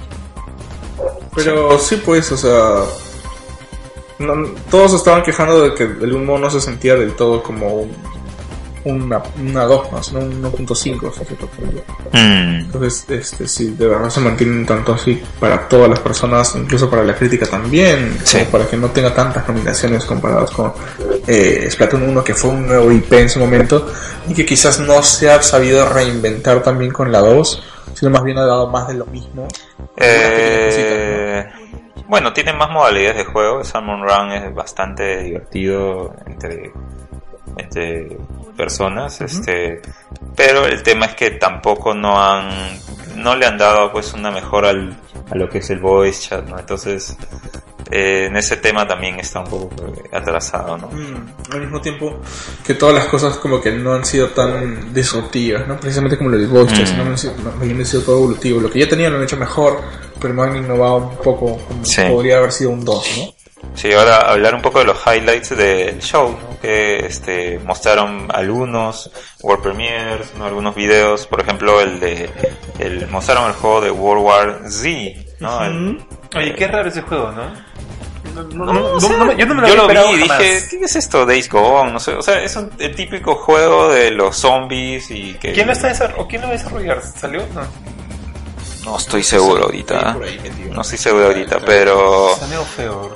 Por, Sí, no. está en early development, ¿no? seguro, claro, seguramente es, es ¿Sabes qué me sorprendió a mí? No sé si están yendo en orden. ¿no? estamos viendo. Ah, ya, voy a continuar un poquito. Bueno, tenemos este Guerra Mundial Z, ¿no? Me imagino que tiene que ver algo con la, con la película. Con los libros, no sé. No sé. Verdad. No le he dado muy- mucha importancia a esa película. Este, eh, salió también un trailer de Job Simulator, pero ahora no es Job Simulator, sino Vacation, Vacation Simulator. Simulator. Guay. ¿Quién ¿Por lo qué? pidió? Porque sí, porque dijeron de que como antes era trabajo, ahora puede ser vacaciones. Vacaciones. Ok, me gusta. Eh, sale para todos los sistemas VR en el 2018 y chévere realmente yo soy bastante fan de Job Simulator me gusta muchísimo ese juego así que Seguro lo estoy, todos los días. todos los lo estoy esperando no no tanto pero sí después este Front Software no sacó un tráiler que realmente no lo entendí porque no dijo mucho Fue from Die, Die Twice, ¿cómo dice? Should, sí, should eh, die twice o algo así La mayoría está pensando. no Shadows Die Twice O sea, ahí ves un fumor, un fumor. Ves un femur, un femur. un ves este, creo que la espada, una parte de una espada. La gente está as- asumiendo que se trata de Bloodborne 2. ¿no? Mm, sí, o sea, puede ser, ¿no? Pero no sé, eso de repente hubiera salido algo en el experience. pero- Es más, es más así. Yo escuché que From Software estaba también planeando hacer un, un shooter, pero que, que de hecho es un rubro muy distinto a lo que ellos Claro. están eh, acostumbrados a hacer. Pero Bloodborne 2 tiene todo, tiene- tendría todo el sentido del mundo para mí. Mm, Y bueno, fueron dos segundos de eso. sí, o sea, no, no dijeron mucho, pero ahí te la, te la dejaron, ¿no? Por, bueno, después eh, de los creadores de Firewatch, vino el juego In the Valley of Gods. ¿no? Eh, es un juego que parece que va a tener... eh, o sea, que, va, que son de los creadores de, Firewatch. narrativa. Se parece a Rayman, así nada Sí, visualmente. Ajá. Sí, eh, bueno, no se ha dicho mucho más al respecto. Después anunciaron The Champions Ballad, que Ah, es el- último, ah, la última expansión de Legend of Zelda Breath of the Wild. O sea, Que, así es, que va. Ya salió, pues no. Ya salió, sí. lo, lo anunciaron esa misma noche y dijeron Available Tonight. Así que ya está listo para que lo puedas bajar. Y lo chévere es que presentaron, pues, este, que vas a tener una motocicleta, ¿no? Vas a Wow. recorrer todo Hyrule con, con, con moto. ¿no? Sí. ¿La moto es como la de Mario. Kart o.? No, es una moto de verdad, bien bacán. ¿Ha salido el cómo lo sacas? No. Eh, tienes que terminar el, el. DLC. No, tienes que terminar el DLC y ahí ya te lo dan como un- Ah, ya. una Yo recompensa. pensé que como que tienes que comprar un, anime- un amiibo de Link con moto. No. este, y bueno, también te dan otras recompensas para que tengas unos... eh, ¿Cómo se llama esto? El kit ese que se le ponen los caballos, el arnés, todo eso. Y es un arnés, hay un arnés as- ancestral. Y puedes hacer que cuando llames a tu caballo y se encuentra en cualquier Bien parte del mundo, se teletransporta donde tú estás. Oh, wow. Sí.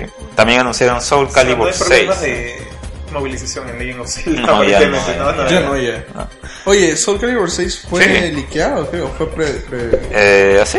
Un, un ¿Tenés? usuario lo, un usuario predijo eso ahí. ¿Ah, sí? Que también había predicho varias cosas que se iban a presentar. Dijeron, están ahorita haciendo Soul Calibur, están haciendo dos cosas más, creo que había leído por ahí. Pero Oh. cuando vi Soul Calibur dije, damn, bitch, lo logró. Lo, lo- lo predijo. Sí, bueno, dijeron pues que todo lo que han aprendido en Tekken 7 lo van a, lo van a poner en este juego. Qué Y, bien, qué bien. bueno, ya hace buen tiempo que no salía un Soul Calibur. Sofía, hace tiempo que no lo veíamos. Sí. Así es. Después, una de las sorpresas de la noche es que van a, van a pasar Bayonetta 1 y Bayonetta 2 al Switch. Ah, gran, gran, gran sorpresa. Sí. ¿Cómo se Y no acabó ahí, no acabó ahí. Y no acabó ahí exactamente. Bueno, eh, Bayonetta 1 y la 2 sale el 16 de febrero. No han anunciado, o sea, la versión física solamente creo que te viene con Bayonetta 2 y la 1 en, en ¿Digital? digital. como fue en el Wii U. Pero, por ejemplo, en, en Japón y en Europa van a sacar una versión especial. Por ahora no han dicho si va a llegar por aquí. No, que no Climax, creo que se llama. sí, así es. eh, donde van a tener las dos versiones físicas. Qué rico. Sí, se ve bastante Sobre chévere. todo con el poco espacio de storage de Nintendo, eso es, es un must hasta cierto punto. Sí, sí, sí, sí. Eh, y bueno, y también lanzaron la sorpresa de que están haciendo Bayonetta 3. ¿no? Qué bien. Exclusivamente para el Switch. O Exclusivamente. sea, Platinum ya. Nintendo. ¿correcto? All the way, ¿no? Bueno, al menos con Bayonetta ya se ve que es una eh, IP que ya eh, son de ellos. O sea, no puede ¿Te salir en imaginas un. Scalebound para Switch? no, Dra- Dragon No. Bound, sí, Dragon Bound. Nah. Y bueno, chévere, ¿no? Por, por esta franquicia que en realidad creo que dicen que no vende mucho en Japón, pero que le está dando importancia en, en otras áreas. Platinum, Platinum Games, Platinum Games Platinum. es un este es una gran desarrolladora. Claro. Yo le tengo bastante fe.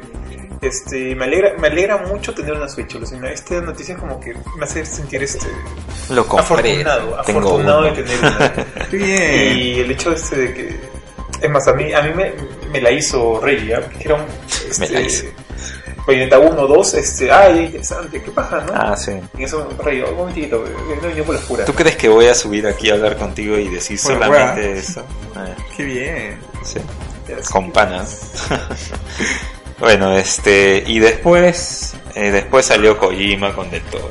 Ay, cuando no. ¿No? Y. Faltaba Norman Reedus, el trío, digamos. No, después salió Norman, Norman Reedus, o sea, este, pero bueno, anunciando un nuevo tráiler de The Stranding, ¿no? Y después vimos el tráiler y, dijimos, Más preguntas. what the fuck, ¿no? Porque realmente este tráiler es, es una fumada. Pero me gusta el feto. Es bien bonito, es kawaii. Normal la tendrías ahí. ¿eh?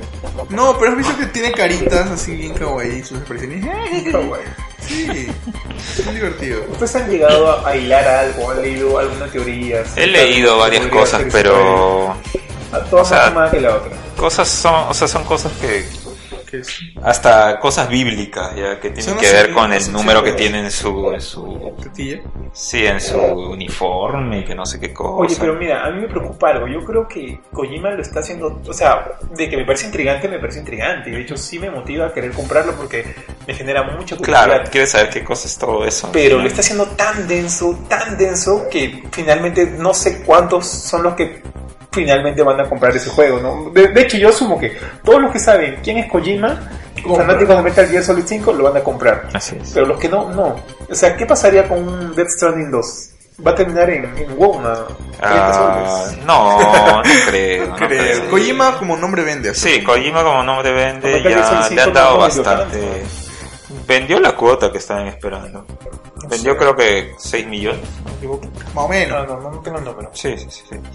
Este, así que, bueno, The Stranding, vimos ese trailer que era como 6 minutos o por ahí.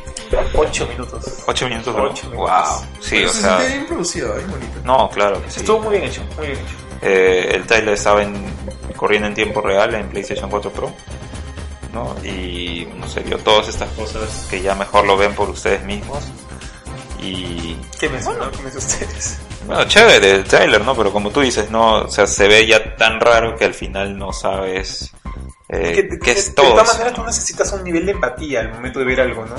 ya cuando ves algo tan raro, ya... Supuestamente la te empatía puede te la dan esas caras ¿no? conocidas como Norman Reedus. y- Pero no solo eso, también te la da el primer tráiler que hubo. Porque es básicamente gira en torno al personaje de Norman Reedus. ¿Qué cosa el poto de Norman? El foto de Norman. sí, güey. Pero de algún modo, o sea, ver el sufrimiento con el bebito, te Ah. genera una conexión hasta cierto punto, ¿no? Sí. Más allá de su trasera. Igual, eh, hoy día en el Experience dijeron de que este más o menos jugando 4 o 5 horas en el juego ya le das una, una relación a todo lo que estás viendo ahorita, Claro. ¿no? O sea que vas a seguir confundiéndote por cuatro horas y media por lo general. Y a partir de ese punto es como que, ok, eso tiene sentido. Y a las cinco horas, de lo entendí. Más o menos. Pero no sé, parece algo así como Evangelion o algo así por, por los mismos. Este, ¿viste esos Era un tema espacial, ¿no? Ellos son astronautas o algo así. Sí, no sé. Algo de post-apocalíptico. ¿Tiene acaso esto de depredador? debe ser post-apocalíptico. Mm. Porque también en otros trailers hemos visto una suerte de civilización con gente, con burócratas, o sea, que están intentando escaparse, cosas así, ¿no?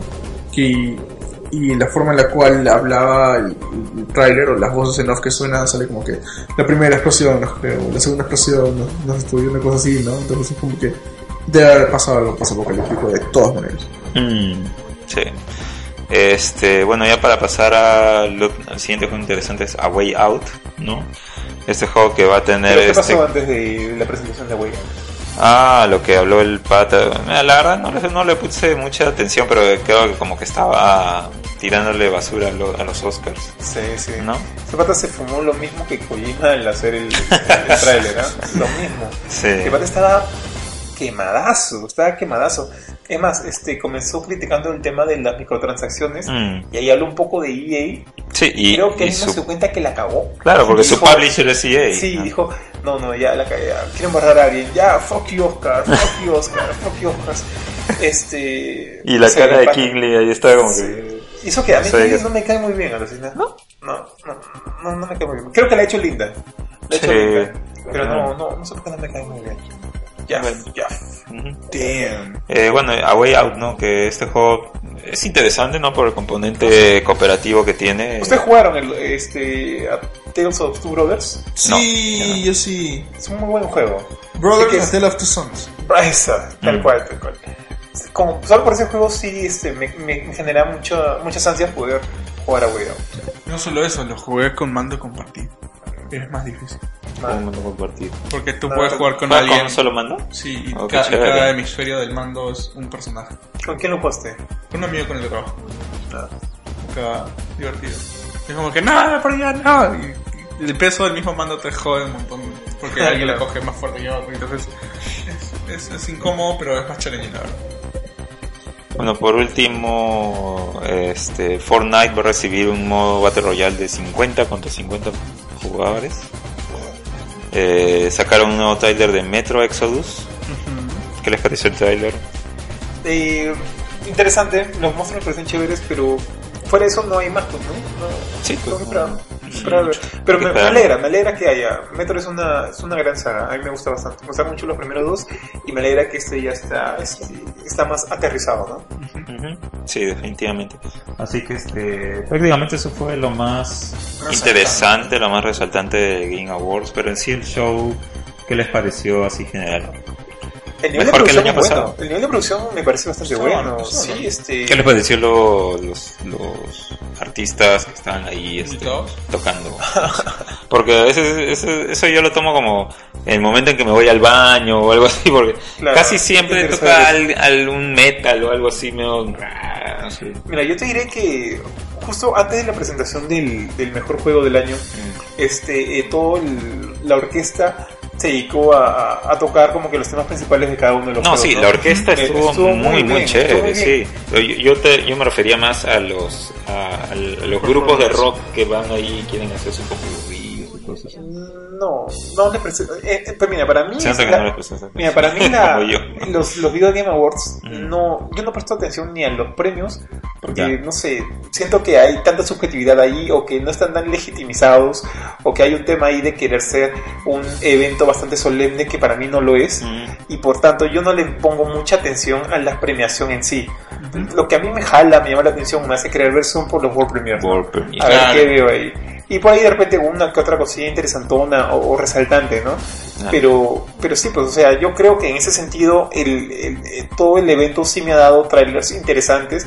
El nivel de producción ha estado bastante bueno, el nivel, las orquestas, las voces en off, Ujú. la- el- todo el escenario, digo, la producción bien, decente. Creo que está un- a, nivel de, de varios eventos. Ha que- mejorado. ha mejorado bastante. Creo que han aprendido mucho con el tiempo. Sí. Pero a fin de cuentas para mí sigue siendo una premiación que, que de repente yo no le encuentro mucho sentido. Sí, pero la Es ver, la, sí. la gente lo, lo necesita. No, no, definitivamente yo creo que la Paris Game Week, el The Video Game Awards, eh, todos los estos, el E3, qué sé yo, todo esto es bastante positivo para la industria porque le da algo, le brinda Claro. algo. Pero este, y eso a mí me parece genial, estoy de acuerdo, que haya más, que haya más, ¿no? Son más ventanas para, para Exacto. algo, para un fin. Pero, pero, pero fuera de eso, ya, yo no, no me la tomo tan en serio, pues, ¿no? En el, en el caso de los Game Awards. Claro, claro, o sea, yo también no es que me voy a morir si es que no sale mi juego en como Claro. Game of the Year, porque bueno, pues Pero, aunque no creas, esa para mí va a seguir siendo Game of the Year. así que esa no solemnidad digo. sí les está funcionando, ¿ah? porque he visto varios como que varios Facebooks, como que la gente vitoreando que su juego haya ganado, ¿no? Como Claro. que, y lo cual no está mal, no está mal, Porque sienten pertinencia o algo así. o sea, no está mal, claro, no está mal, está bastante bien, pero este, pero no, ahí lo dejamos, ¿no?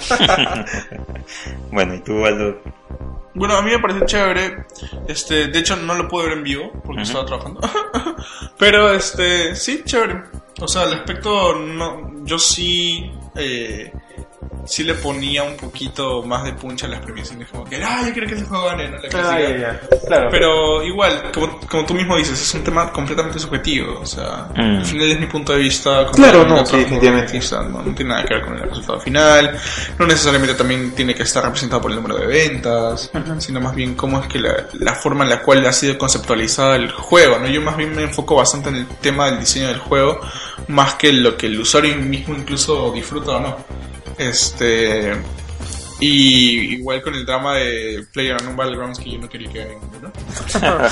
No, porque muchos, ¿no? Esto ha sido como una tendencia, hay Sí. muchos que no querían que gane ese Es juego. que no ha sido lanzado. como juego ¿no? del año se Sí, refiere. como del No, año. es que claro, No ya. era lo justo, no era Claro, lo no era lo justo. justo porque no es un Es juego. más, su misma, su misma, no sé, pues nominación es bien este. ambigua. Sí, es ambigua, es extraña. es- Sí, pero hay que ser un poco. O sea, es un juego exitoso, eso nadie se lo Claro. quita. Es un juego que ha recaudado millones de, de dólares. Eso nadie se lo quita, pero, todos. pero eso no necesariamente te hace un, un juego del año. ¿no? Sí. Y muy por encima de eso, o sea, la nominación es como que rara. O sea, el juego o las, las características decían, ¿no? Tiene que haber salido después del 17 de noviembre. Ah, no, lo siento, hasta el 17 de noviembre para ser nominado. Pero dice released. Entonces, es un juego que todavía está en early access. Claro. Ni. Ya,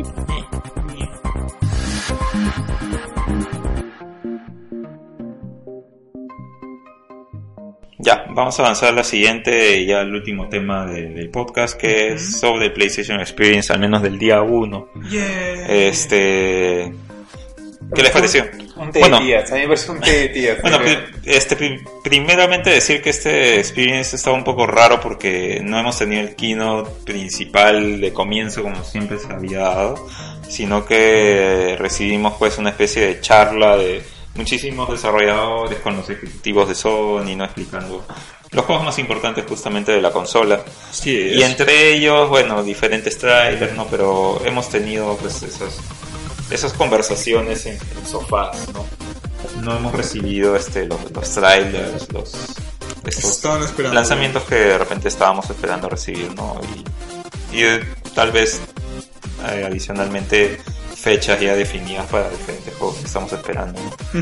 Eh, de repente las noticias más resaltantes del primer día fueron el recibimiento del modo VR de Wipeout, Wipeout, Wipeout. Omega Collection. Sí, ¿No? sí me, me entusiasmó, ¿no? Me entusiasmó Sí, eso. mejor porque va a ser una, un acceso gratis, o sea, es una actualización gratuita y ya te dan modo VR Ujú. gratuito, cosa que no pasó con Drive Club, que te vendieron el juego de nuevo. Pero esta vez en Wipeout vamos a tener modo VR gratuito. Eh, también hablaron más de God of War, más detalles, ¿no? Este Cody Barros, que es el director del juego, dijo de que el, el juego más o menos tendría entre 35 y 40 horas de duración. Eh, y eso es muchísimo, mm, muchísimo, muchísimo más que lo que nos daban los God of War anteriores, ¿no? Que eran 10 horas, más o menos, ¿no? Sí, aproximadamente. más o menos. Y que estará definitivamente en el 2018. Mm, Al final no se, no se pudo, no se le pudo sacar una fecha definida de, de la fe- de, de la salida, pero este que era Spring 2018 creo que dijo al final. Ok. Que vendría a ser cuando Para, para nosotros sería no spring, sino más bien otoño, que sería más o menos a partir de mayo. claro, ¿no? Mayo, junio por ahí. Mayo, junio, julio. Después apareció eh, David Cage, ¿no? Con Detroit Become Human. Ajá. Y chévere porque eh, hizo una demostración en tiempo real en el stage, ¿no? Empezó a jugar una parte del juego y, y- y dejó pues que los usuarios le gritaran qué ¿Qué, cosas qué hacer, quería hacer? con diferentes este, las probabilidades que tiene ese juego. Las opciones, todo. Y chévere, o sea, Pero llegaste a jugar porque creo que fue el mismo demo que sube en el E3. no, no, no lo llegué a jugar, no lo llegué a jugar. Este, pero chévere, eh, no sé, yo creo que no es un juego igualmente para todos, es un nicho porque es pausado, no la tienes que estar claro, pensando, eh, pero se ve bastante, bastante bien, bastante bien. Son los juegos que estoy esperando de, de la consola definitivamente. Eh, tenemos un remaster, no se va a hacer un ya estos re- remaster que se están haciendo cada año, primero con Ra- Ratchet Clank, después con Crash Bandicoot, no, ahora va a haber un ¿De qué remaster de juego? Medieval. No, es un juego que se lanzó en PlayStation 1 y un yo realmente no creo que no lo Ah, jugué en ya. su tiempo ni lo ni lo reconozco, no me acuerdo. La cosa es que dijeron que lo están relanzando porque Sean Layton, que es el, el, el jefe, pues, eh, A mí me da Dice que él trabajó en ese juego en su tiempo. Yo creo que la noticia no es mala ya. No, no, por Lo, nada. lo presentaron este cuando ah, se me fue el nombre, se bajó el John. Layden. Sí. Sí. Cuando John se bajó Claro, el, se bajó el- el- pero yo este, no, no, perdóname, fue no sé si fue JP o Jorge que dijeron, "Ay, hay una luna, hay una luna, ese es Bloodborne, ese es Bloodborne 2, ese es Bloodborne 2." Entonces todos esperábamos eso, ¿no? Salió Se Medieval. bajó- Salió Medieval, que no está mal, pero más, me parece un, Un bajón, chévere, pero- pero, yo, yo quería Bloodborne 2. Yo quería Bloodborne. Sí, Soy pero recontra no. fanático de, de no. Sí, espero. Sí, probablemente lo, lo haga. Pero yo amigo- creo que sí va a salir, ¿eh? Sí, creo que sí. Hay Tengo un amigo plata ahí. bien fanático de Medieval. Y justo con los Ah, de haber sido la bomba. Pues. Sí. F- Pero fácil ni lo Como ha visto. Ganó Es más, como voy, voy a llegar el al lunes mundial, a ¿no? trabajar y le voy a decir, ¿viste Medieval? Y voy a decir, ¿qué? Se va, se va a aplicar, estoy seguro que no lo he visto. Claro. Sí, no, lo va a ver por ahí la noticia, ¿no? Hay Bueno, gente que le pásale gusta el sus podcast, títulos mano. y a veces no. Pero le ha dado like, pero no lo escucha. Muy mal. Este, después sacaron una, una noticia un poco sorpresiva tal vez porque The Last Guardian también va a tener su, sus capacidades VR. ¿no? no sé de qué manera, no creo que sea todo el juego, no sé cómo vas a, Controlar. a controlar al, al- al chico este, al niñito, porque hasta controlarlo en la misma pantalla era un poco pesado a veces. Este, pero bueno, sale un demo, felizmente, el 12 de diciembre y vamos a poder probarlo ese día, ¿no? A Fácil ver. solo debes correr probablemente en tu sala. Después eh, sacaron un trailer de Monster Hunter World. Sí. ¿No? De hecho está bien paja. Sí. De hecho, ¿queremos hablar de eso? Sí. Bueno, cosas chéveres acerca de Monster Hunter eh, que vimos. eh, bueno, de por sí todavía me sigue impresionando el aspecto gráfico. Sí, el aspecto gráfico es que es un gran salto a lo que estábamos acostumbrados a ver en, en 3DS, ¿no? Que era una broma realmente. Esos gráficos de ahí, pucha, dan pena, ¿no? Así es, y también lanzaron eh, un tráiler donde salía una eh, un personaje femenino explicándote bien cómo funcionaba todo el sistema, pero está todo en japonés. Ojo, eso, eso ya había salido antes. Eh, pero sin embargo, hay un beta, ¿verdad? Así es. O sea, lo puedes jugar ahorita si eres usuario de PlayStation, PlayStation Plus. Plus. Ajá. Cosas chéveres acerca del beta. Bueno, inició por la mañana, a las 9 de la mañana. Este, y 12, terminará. 12 acá. 12 de acá, así es. Y terminará el martes 12 a las 12 de acá también. Este, esto incluiría tres misiones en dos de los escenarios locales dentro del beta. El modo multijugador estará disponible, pero la conexión en línea es necesaria y constante todo el tiempo, así juegas multiplayer o single player. También necesitas estar. Y que todo se guarda en sus servidores, pues, ¿no? Ujú, Así es. Esta- en estas misiones tendrás que enfrentarte a tres bestias grandes donde deberás cazar eh, ya sea el Great Jagras en el Asian Forest o en el bosque antiguo.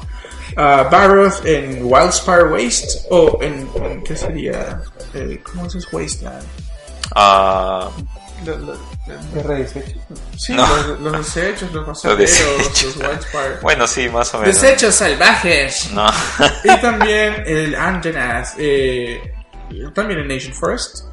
¿sí? Podrás elegir entre seis presets diferentes de cazadores, masculinos y femeninos, así como también seis presets para tus pálicos. Los pálicos son estos gatitos que te ayudan en tus misiones, ¿verdad? Y darles a cada uno un nombre a- o de tu elección. Eh, en todo caso, la versión comercial, o sea, el, el producto final vendrá con más opciones de personalización más profundas. Y también tendrás una arena de entrenamiento donde podrás eh, probar hasta 14 tipos diferentes de armas. Eso está chévere porque el arsenal de armas de Monster Hunter siempre es alucinante. Sí. Que es- Y es- tienes que aprender realmente a jugar con cada una de ellas, es que, o al menos con una de ellas, pero bien, porque cada una tiene mecánicas muy, muy, muy diferentes. Eh, se hace difícil o muy fácil dependiendo de cuál es el tipo de estilo de juego, ¿no? Y, y ya, este video que mencionaba en japonés dura como 10 minutos, o sea, y ahí te explican absolutamente todo Monster Hunter, eh, World en todo caso. Y, y nada, ¿no? Está chévere, yo creo que lo puse probar. Sí, sí, lo, eh, lo probé hoy día. Habré estado jugando una hora y media, dos horas. Eh, jugué la, fácil la primera misión solo y la segunda misión ya con dos amigos míos, ¿no? Eh, sí. Ya, yo creo que, bueno, para esto, yo no he jugado los anteriores. Es tu primer Monster Hunter. Es mi, sí, podría decirse que sí, porque en, bueno, sí, porque en- han llegado a jugar Peace Walker en el, eh, Metal Solid Peace Ah, Walker. claro, que tiene. Ya, hay un elemento de Monster Hunter ahí. Ese, digamos, fue como que mi primer acercamiento al juego, ¿no? Ahora estoy en un Monster Hunter tal cual. No sé si, han- si así han sido los anteriores, pero yo sí he sentido el juego un poquito pesado. Ya. Un poquito pesado para ser 30 FPS. Eh, no solo por, por eso, sino también por el tema de los personajes, ¿no? Sus presets, sus loadouts. Son armas este, que de alguna manera no te ayudan a agi- agilizar el movimiento. Eh, yo lo siento un poco lento. Este, de por sí toda la ambientación a nivel gráfico es, es genial, eso sí está muy bien hecho. Ah, pero me ha molestado mucho el tema de la, de la sensación de, de lentitud. Sí, me ha molestado un poquito. Y aparte que también lo siento un poquito arcaico en el sistema, en el sentido de que si yo me quiero unir a un party con amigos, este, no es tan sencillo. Te- el- por sesión te brindan un código, no sé si así han sido los anteriores, te brindan un código en el cual, eh, con el cual todos los que quieran entrar a esa sesión deben colocarlo para poder juntarse y, y llegar a, la- a la- a las casas, ¿no? a, la- a las mismas misiones. Este, me parece mucho trabajo. No es terrible, pero no, no te facilita. Pues, Yo creo, querer yo creo que eso de ahí ha sido, o es por el beta nomás, porque de repente sus servidores o su método de, de matchmake todavía no está bien definido, porque eso de ahí nunca ha sido así Oye, en, en pero- otras versiones, ¿no? Pero eh, el juego ya se estrena poquito, o sea, yo asumo que este Sí, pues. beta Sí, es más que todo para probar servidores. No sé qué tantos Debería. cambios más a nivel ya este a nivel de sistema podrían tener. Claro. Yo, yo, Sí, yo es asumía cierto. que es un, un test de, pro- de servidores, no es que otra cosa.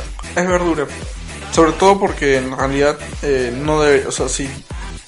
A mí me parece que nunca han tenido ese tipo de sistema de matchmake o de juntarte con las misiones. Por lo general es, estás en el, lo- en el lobby, por así decirlo, vas donde la chica, le pides la misión, tus amigos van al dashboard y ven una misión posteada con gente que quiere, si quieres participar.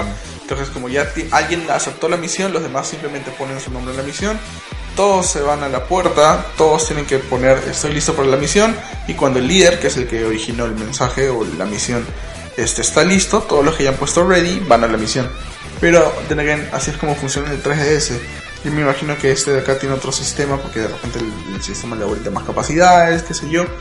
Pero eh, no hay nada certero acerca de cómo debería o cómo va a ser de todas maneras el modo del matchmake. Por el aspecto de la lentitud del juego, te diré la verdad que así es Monster Hunter en general. Lento. Pero ponte, ¿en PC cuánto va a correr? Si eso corriera a PC 60 frames, O sea, cuando tú sería- dices lento, ¿te refieres a la movilidad y la sensación del juego Sí. o, el frame, o el frame rate? la movilidad y la sensación del juego. No, así y el es. frame rate no, no ayuda igual, ¿no? Sí, O sea, no baja, no baja. Claro, Creo que son 30 estables. estables, pero no- esos 30 no ayudan a, a- tener una experiencia un poco más es que yo creo que el juego debería ser frenético por todas las cosas que tiene, los movimientos que tienes, pero no lo siento frenético. Lo que pasa es que se- te quieres sentir un poco primitivo, te quieres sentir pesado, porque te, Puede estás, te estás equipando huesos, huesos, cuero, un montón de pieles de, de dinosaurios, y son también enemigos tan, tan, este, pesados. Pero por ejemplo, es como el Nioh. Si Ujú. tú juegas Nioh en 30 FPS, lo puedes jugar, lo puedes disfrutar. Pero 60 es mucho Pero el más. 60 es creo que como deberías de jugarlo. Tal Quizás cual. la opción, la, la, la versión de PC podría tener la. Por eso digo, si, claro, si hay una versión de PC y, y te dan la opción de jugar en 60, yo creo que sería como que lo ideal. Claro, No solo como eso, Destiny, pues, ¿no? Claro, pero no solo también eso, o sea, el hecho de no pagar mensual una suscripción para jugar online es PC Claro. for the win. ¿no? Sí, sí, definitivamente. Te pones el mando nada más y se acabó. Porque de ahí lo único cómodo de, tra- de jugar en consolas de ese juego es el mando. Es un juego para Sí, jugarse con mando. pero tú sabes, pues no, mucha gente prefiere la consola porque lo tienes en tu tele Eh, Conectas la tele, la PC, y si no está tan fácil, mueves la PC. lo mueves. Mm, Pero bueno. Sí, quizás yo lo digo porque mi PC está ajustado para la tele. Pero. Bueno, y lo último que te faltó decir de Monster Hunter es que va a estar Mega Man, Monster Hunter. Es pálico, vas Ah. a tener un pálico de 8-bit en 3D. ¿Cómo? Así es. Pues tienes que ver el trailer porque no hay forma de escribirlo. Sí, bueno, a mí me parece bien raro ese Man, parece Minecraft o algo así. a mí raro. me gusta. A mí también me gusta. A mí Me me gusta. Y Subjetivo. peor con la con esa foto que le han puesto en unos artículos que tiene un, un chorizo acá en la mano. ¿Qué de chorizo? Oh god, sí. que se ve rarazo. Eh, Entonces, este, bueno, ¿y qué cosa supuestamente le ayuda? ¿Pálico? Sí, Cuando juegas single player, este, los pálicos son tu party. ya. Los gatitos. Entonces es como jugar multiplayer, pero tú solito y son ahí. Pero este, lo que hace el juego es que quiere hacerte sentir a ti como el cazador. Y así juegues tú solo, no puede haber más de un cazador porque estás tú solo. Entonces ahí entran tus minions que vendrían a ser estos pálicos, ¿no? Ya cuando tú puedes coordinar con alguien es donde sale otro cazador, cuando ya juegas multiplayer. Pero mientras juegas single player eres tú y tus pálicos. Y ya. Ahora, estos pálicos siempre se han podido customizar en todas las versiones de Play, de, Play que hablo de, de 3DS. Han habido pálicos de cada franquicia que ha colaborado junto con Monster Hunter. Y lo chévere es que Monster Hunter ha tenido mucha aceptación en general de diferentes este, franquicias, ¿no? Mm. ha habido Monster Hunter de, de Metroid, ha habido de Legend of Zelda, ha habido de Mega Man, porque también Capcom ha salido. Va a haber de Horizon ahora con ese último. Horizon, entonces este yo creo que está por el lado correcto en esa Sí. Y hasta el Monster Hunter estaba en Capcom en Marvel. Capcom, ¿verdad? Así es. Entonces ya sí, pues, hay bastante ha aparecido participación. en tantos, en tantos lados que Justamente para promocionar los juegos, pues, ¿no? no, no me extrañaría de pronto que, que salga no, Marvel no. Pero quizás un trajecito de Marvel dentro de un No, pálico. Hasta, bueno, Mega Man, o sea, Capcom Capcom ya, pero no había cosas antes. Nada.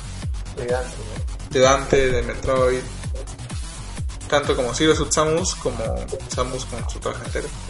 Bueno, ya para acabar, este nos dieron la posibilidad, bueno, Greg Miller, que es un, un, este, periodista por allá, este, hablando con, haciendo una, una entrevista a, a, a Leydon, ¿no? al presidente de, de Sony Interactive Entertainment, eh, nos dieron la posibilidad tal vez de que este sea el último año de que Greg le pregunte a él si es que va a ser posible poder cambiar el nombre de, de tu usuario de PlayStation Ah, Network. sí. Sí, sí, sí. Y al final ya, él contestó, espero que este sea el último año que me preguntes eso, porque el siguiente ya debería estar. Damn. Sí, porque todo el mundo, hay muchísima gente que conozco que quiere cambiar su nombre porque es un, un apodo que te pusiste pues hace, no sé, pues que se creó. PlayStation. Pero me daría un poco de pena, porque ponte, en, en- yo tengo un clan de Destiny Ya. con los cuales este, jugamos este, regularmente y son mis amigos amigos. Yo los he conocido a raíz del juego. Y los llamas así como su no sé ni su nombre. No, no, los invité a mi matri. Ah, los, conozco a todos. O sea, Ah, de verdad, hemos creado un Ah, son de vínculo. aquí. Sí, son de acá. Ah, ok. Hemos creado un vínculo bien chévere. Ok. Y uno de ellos se llama este Pedro, este Pedro Pablo, no sé qué cosa, no sé qué cosa, ¿no? Y su nick es Pedrito el Alegre. Y nunca lo he podido cambiar.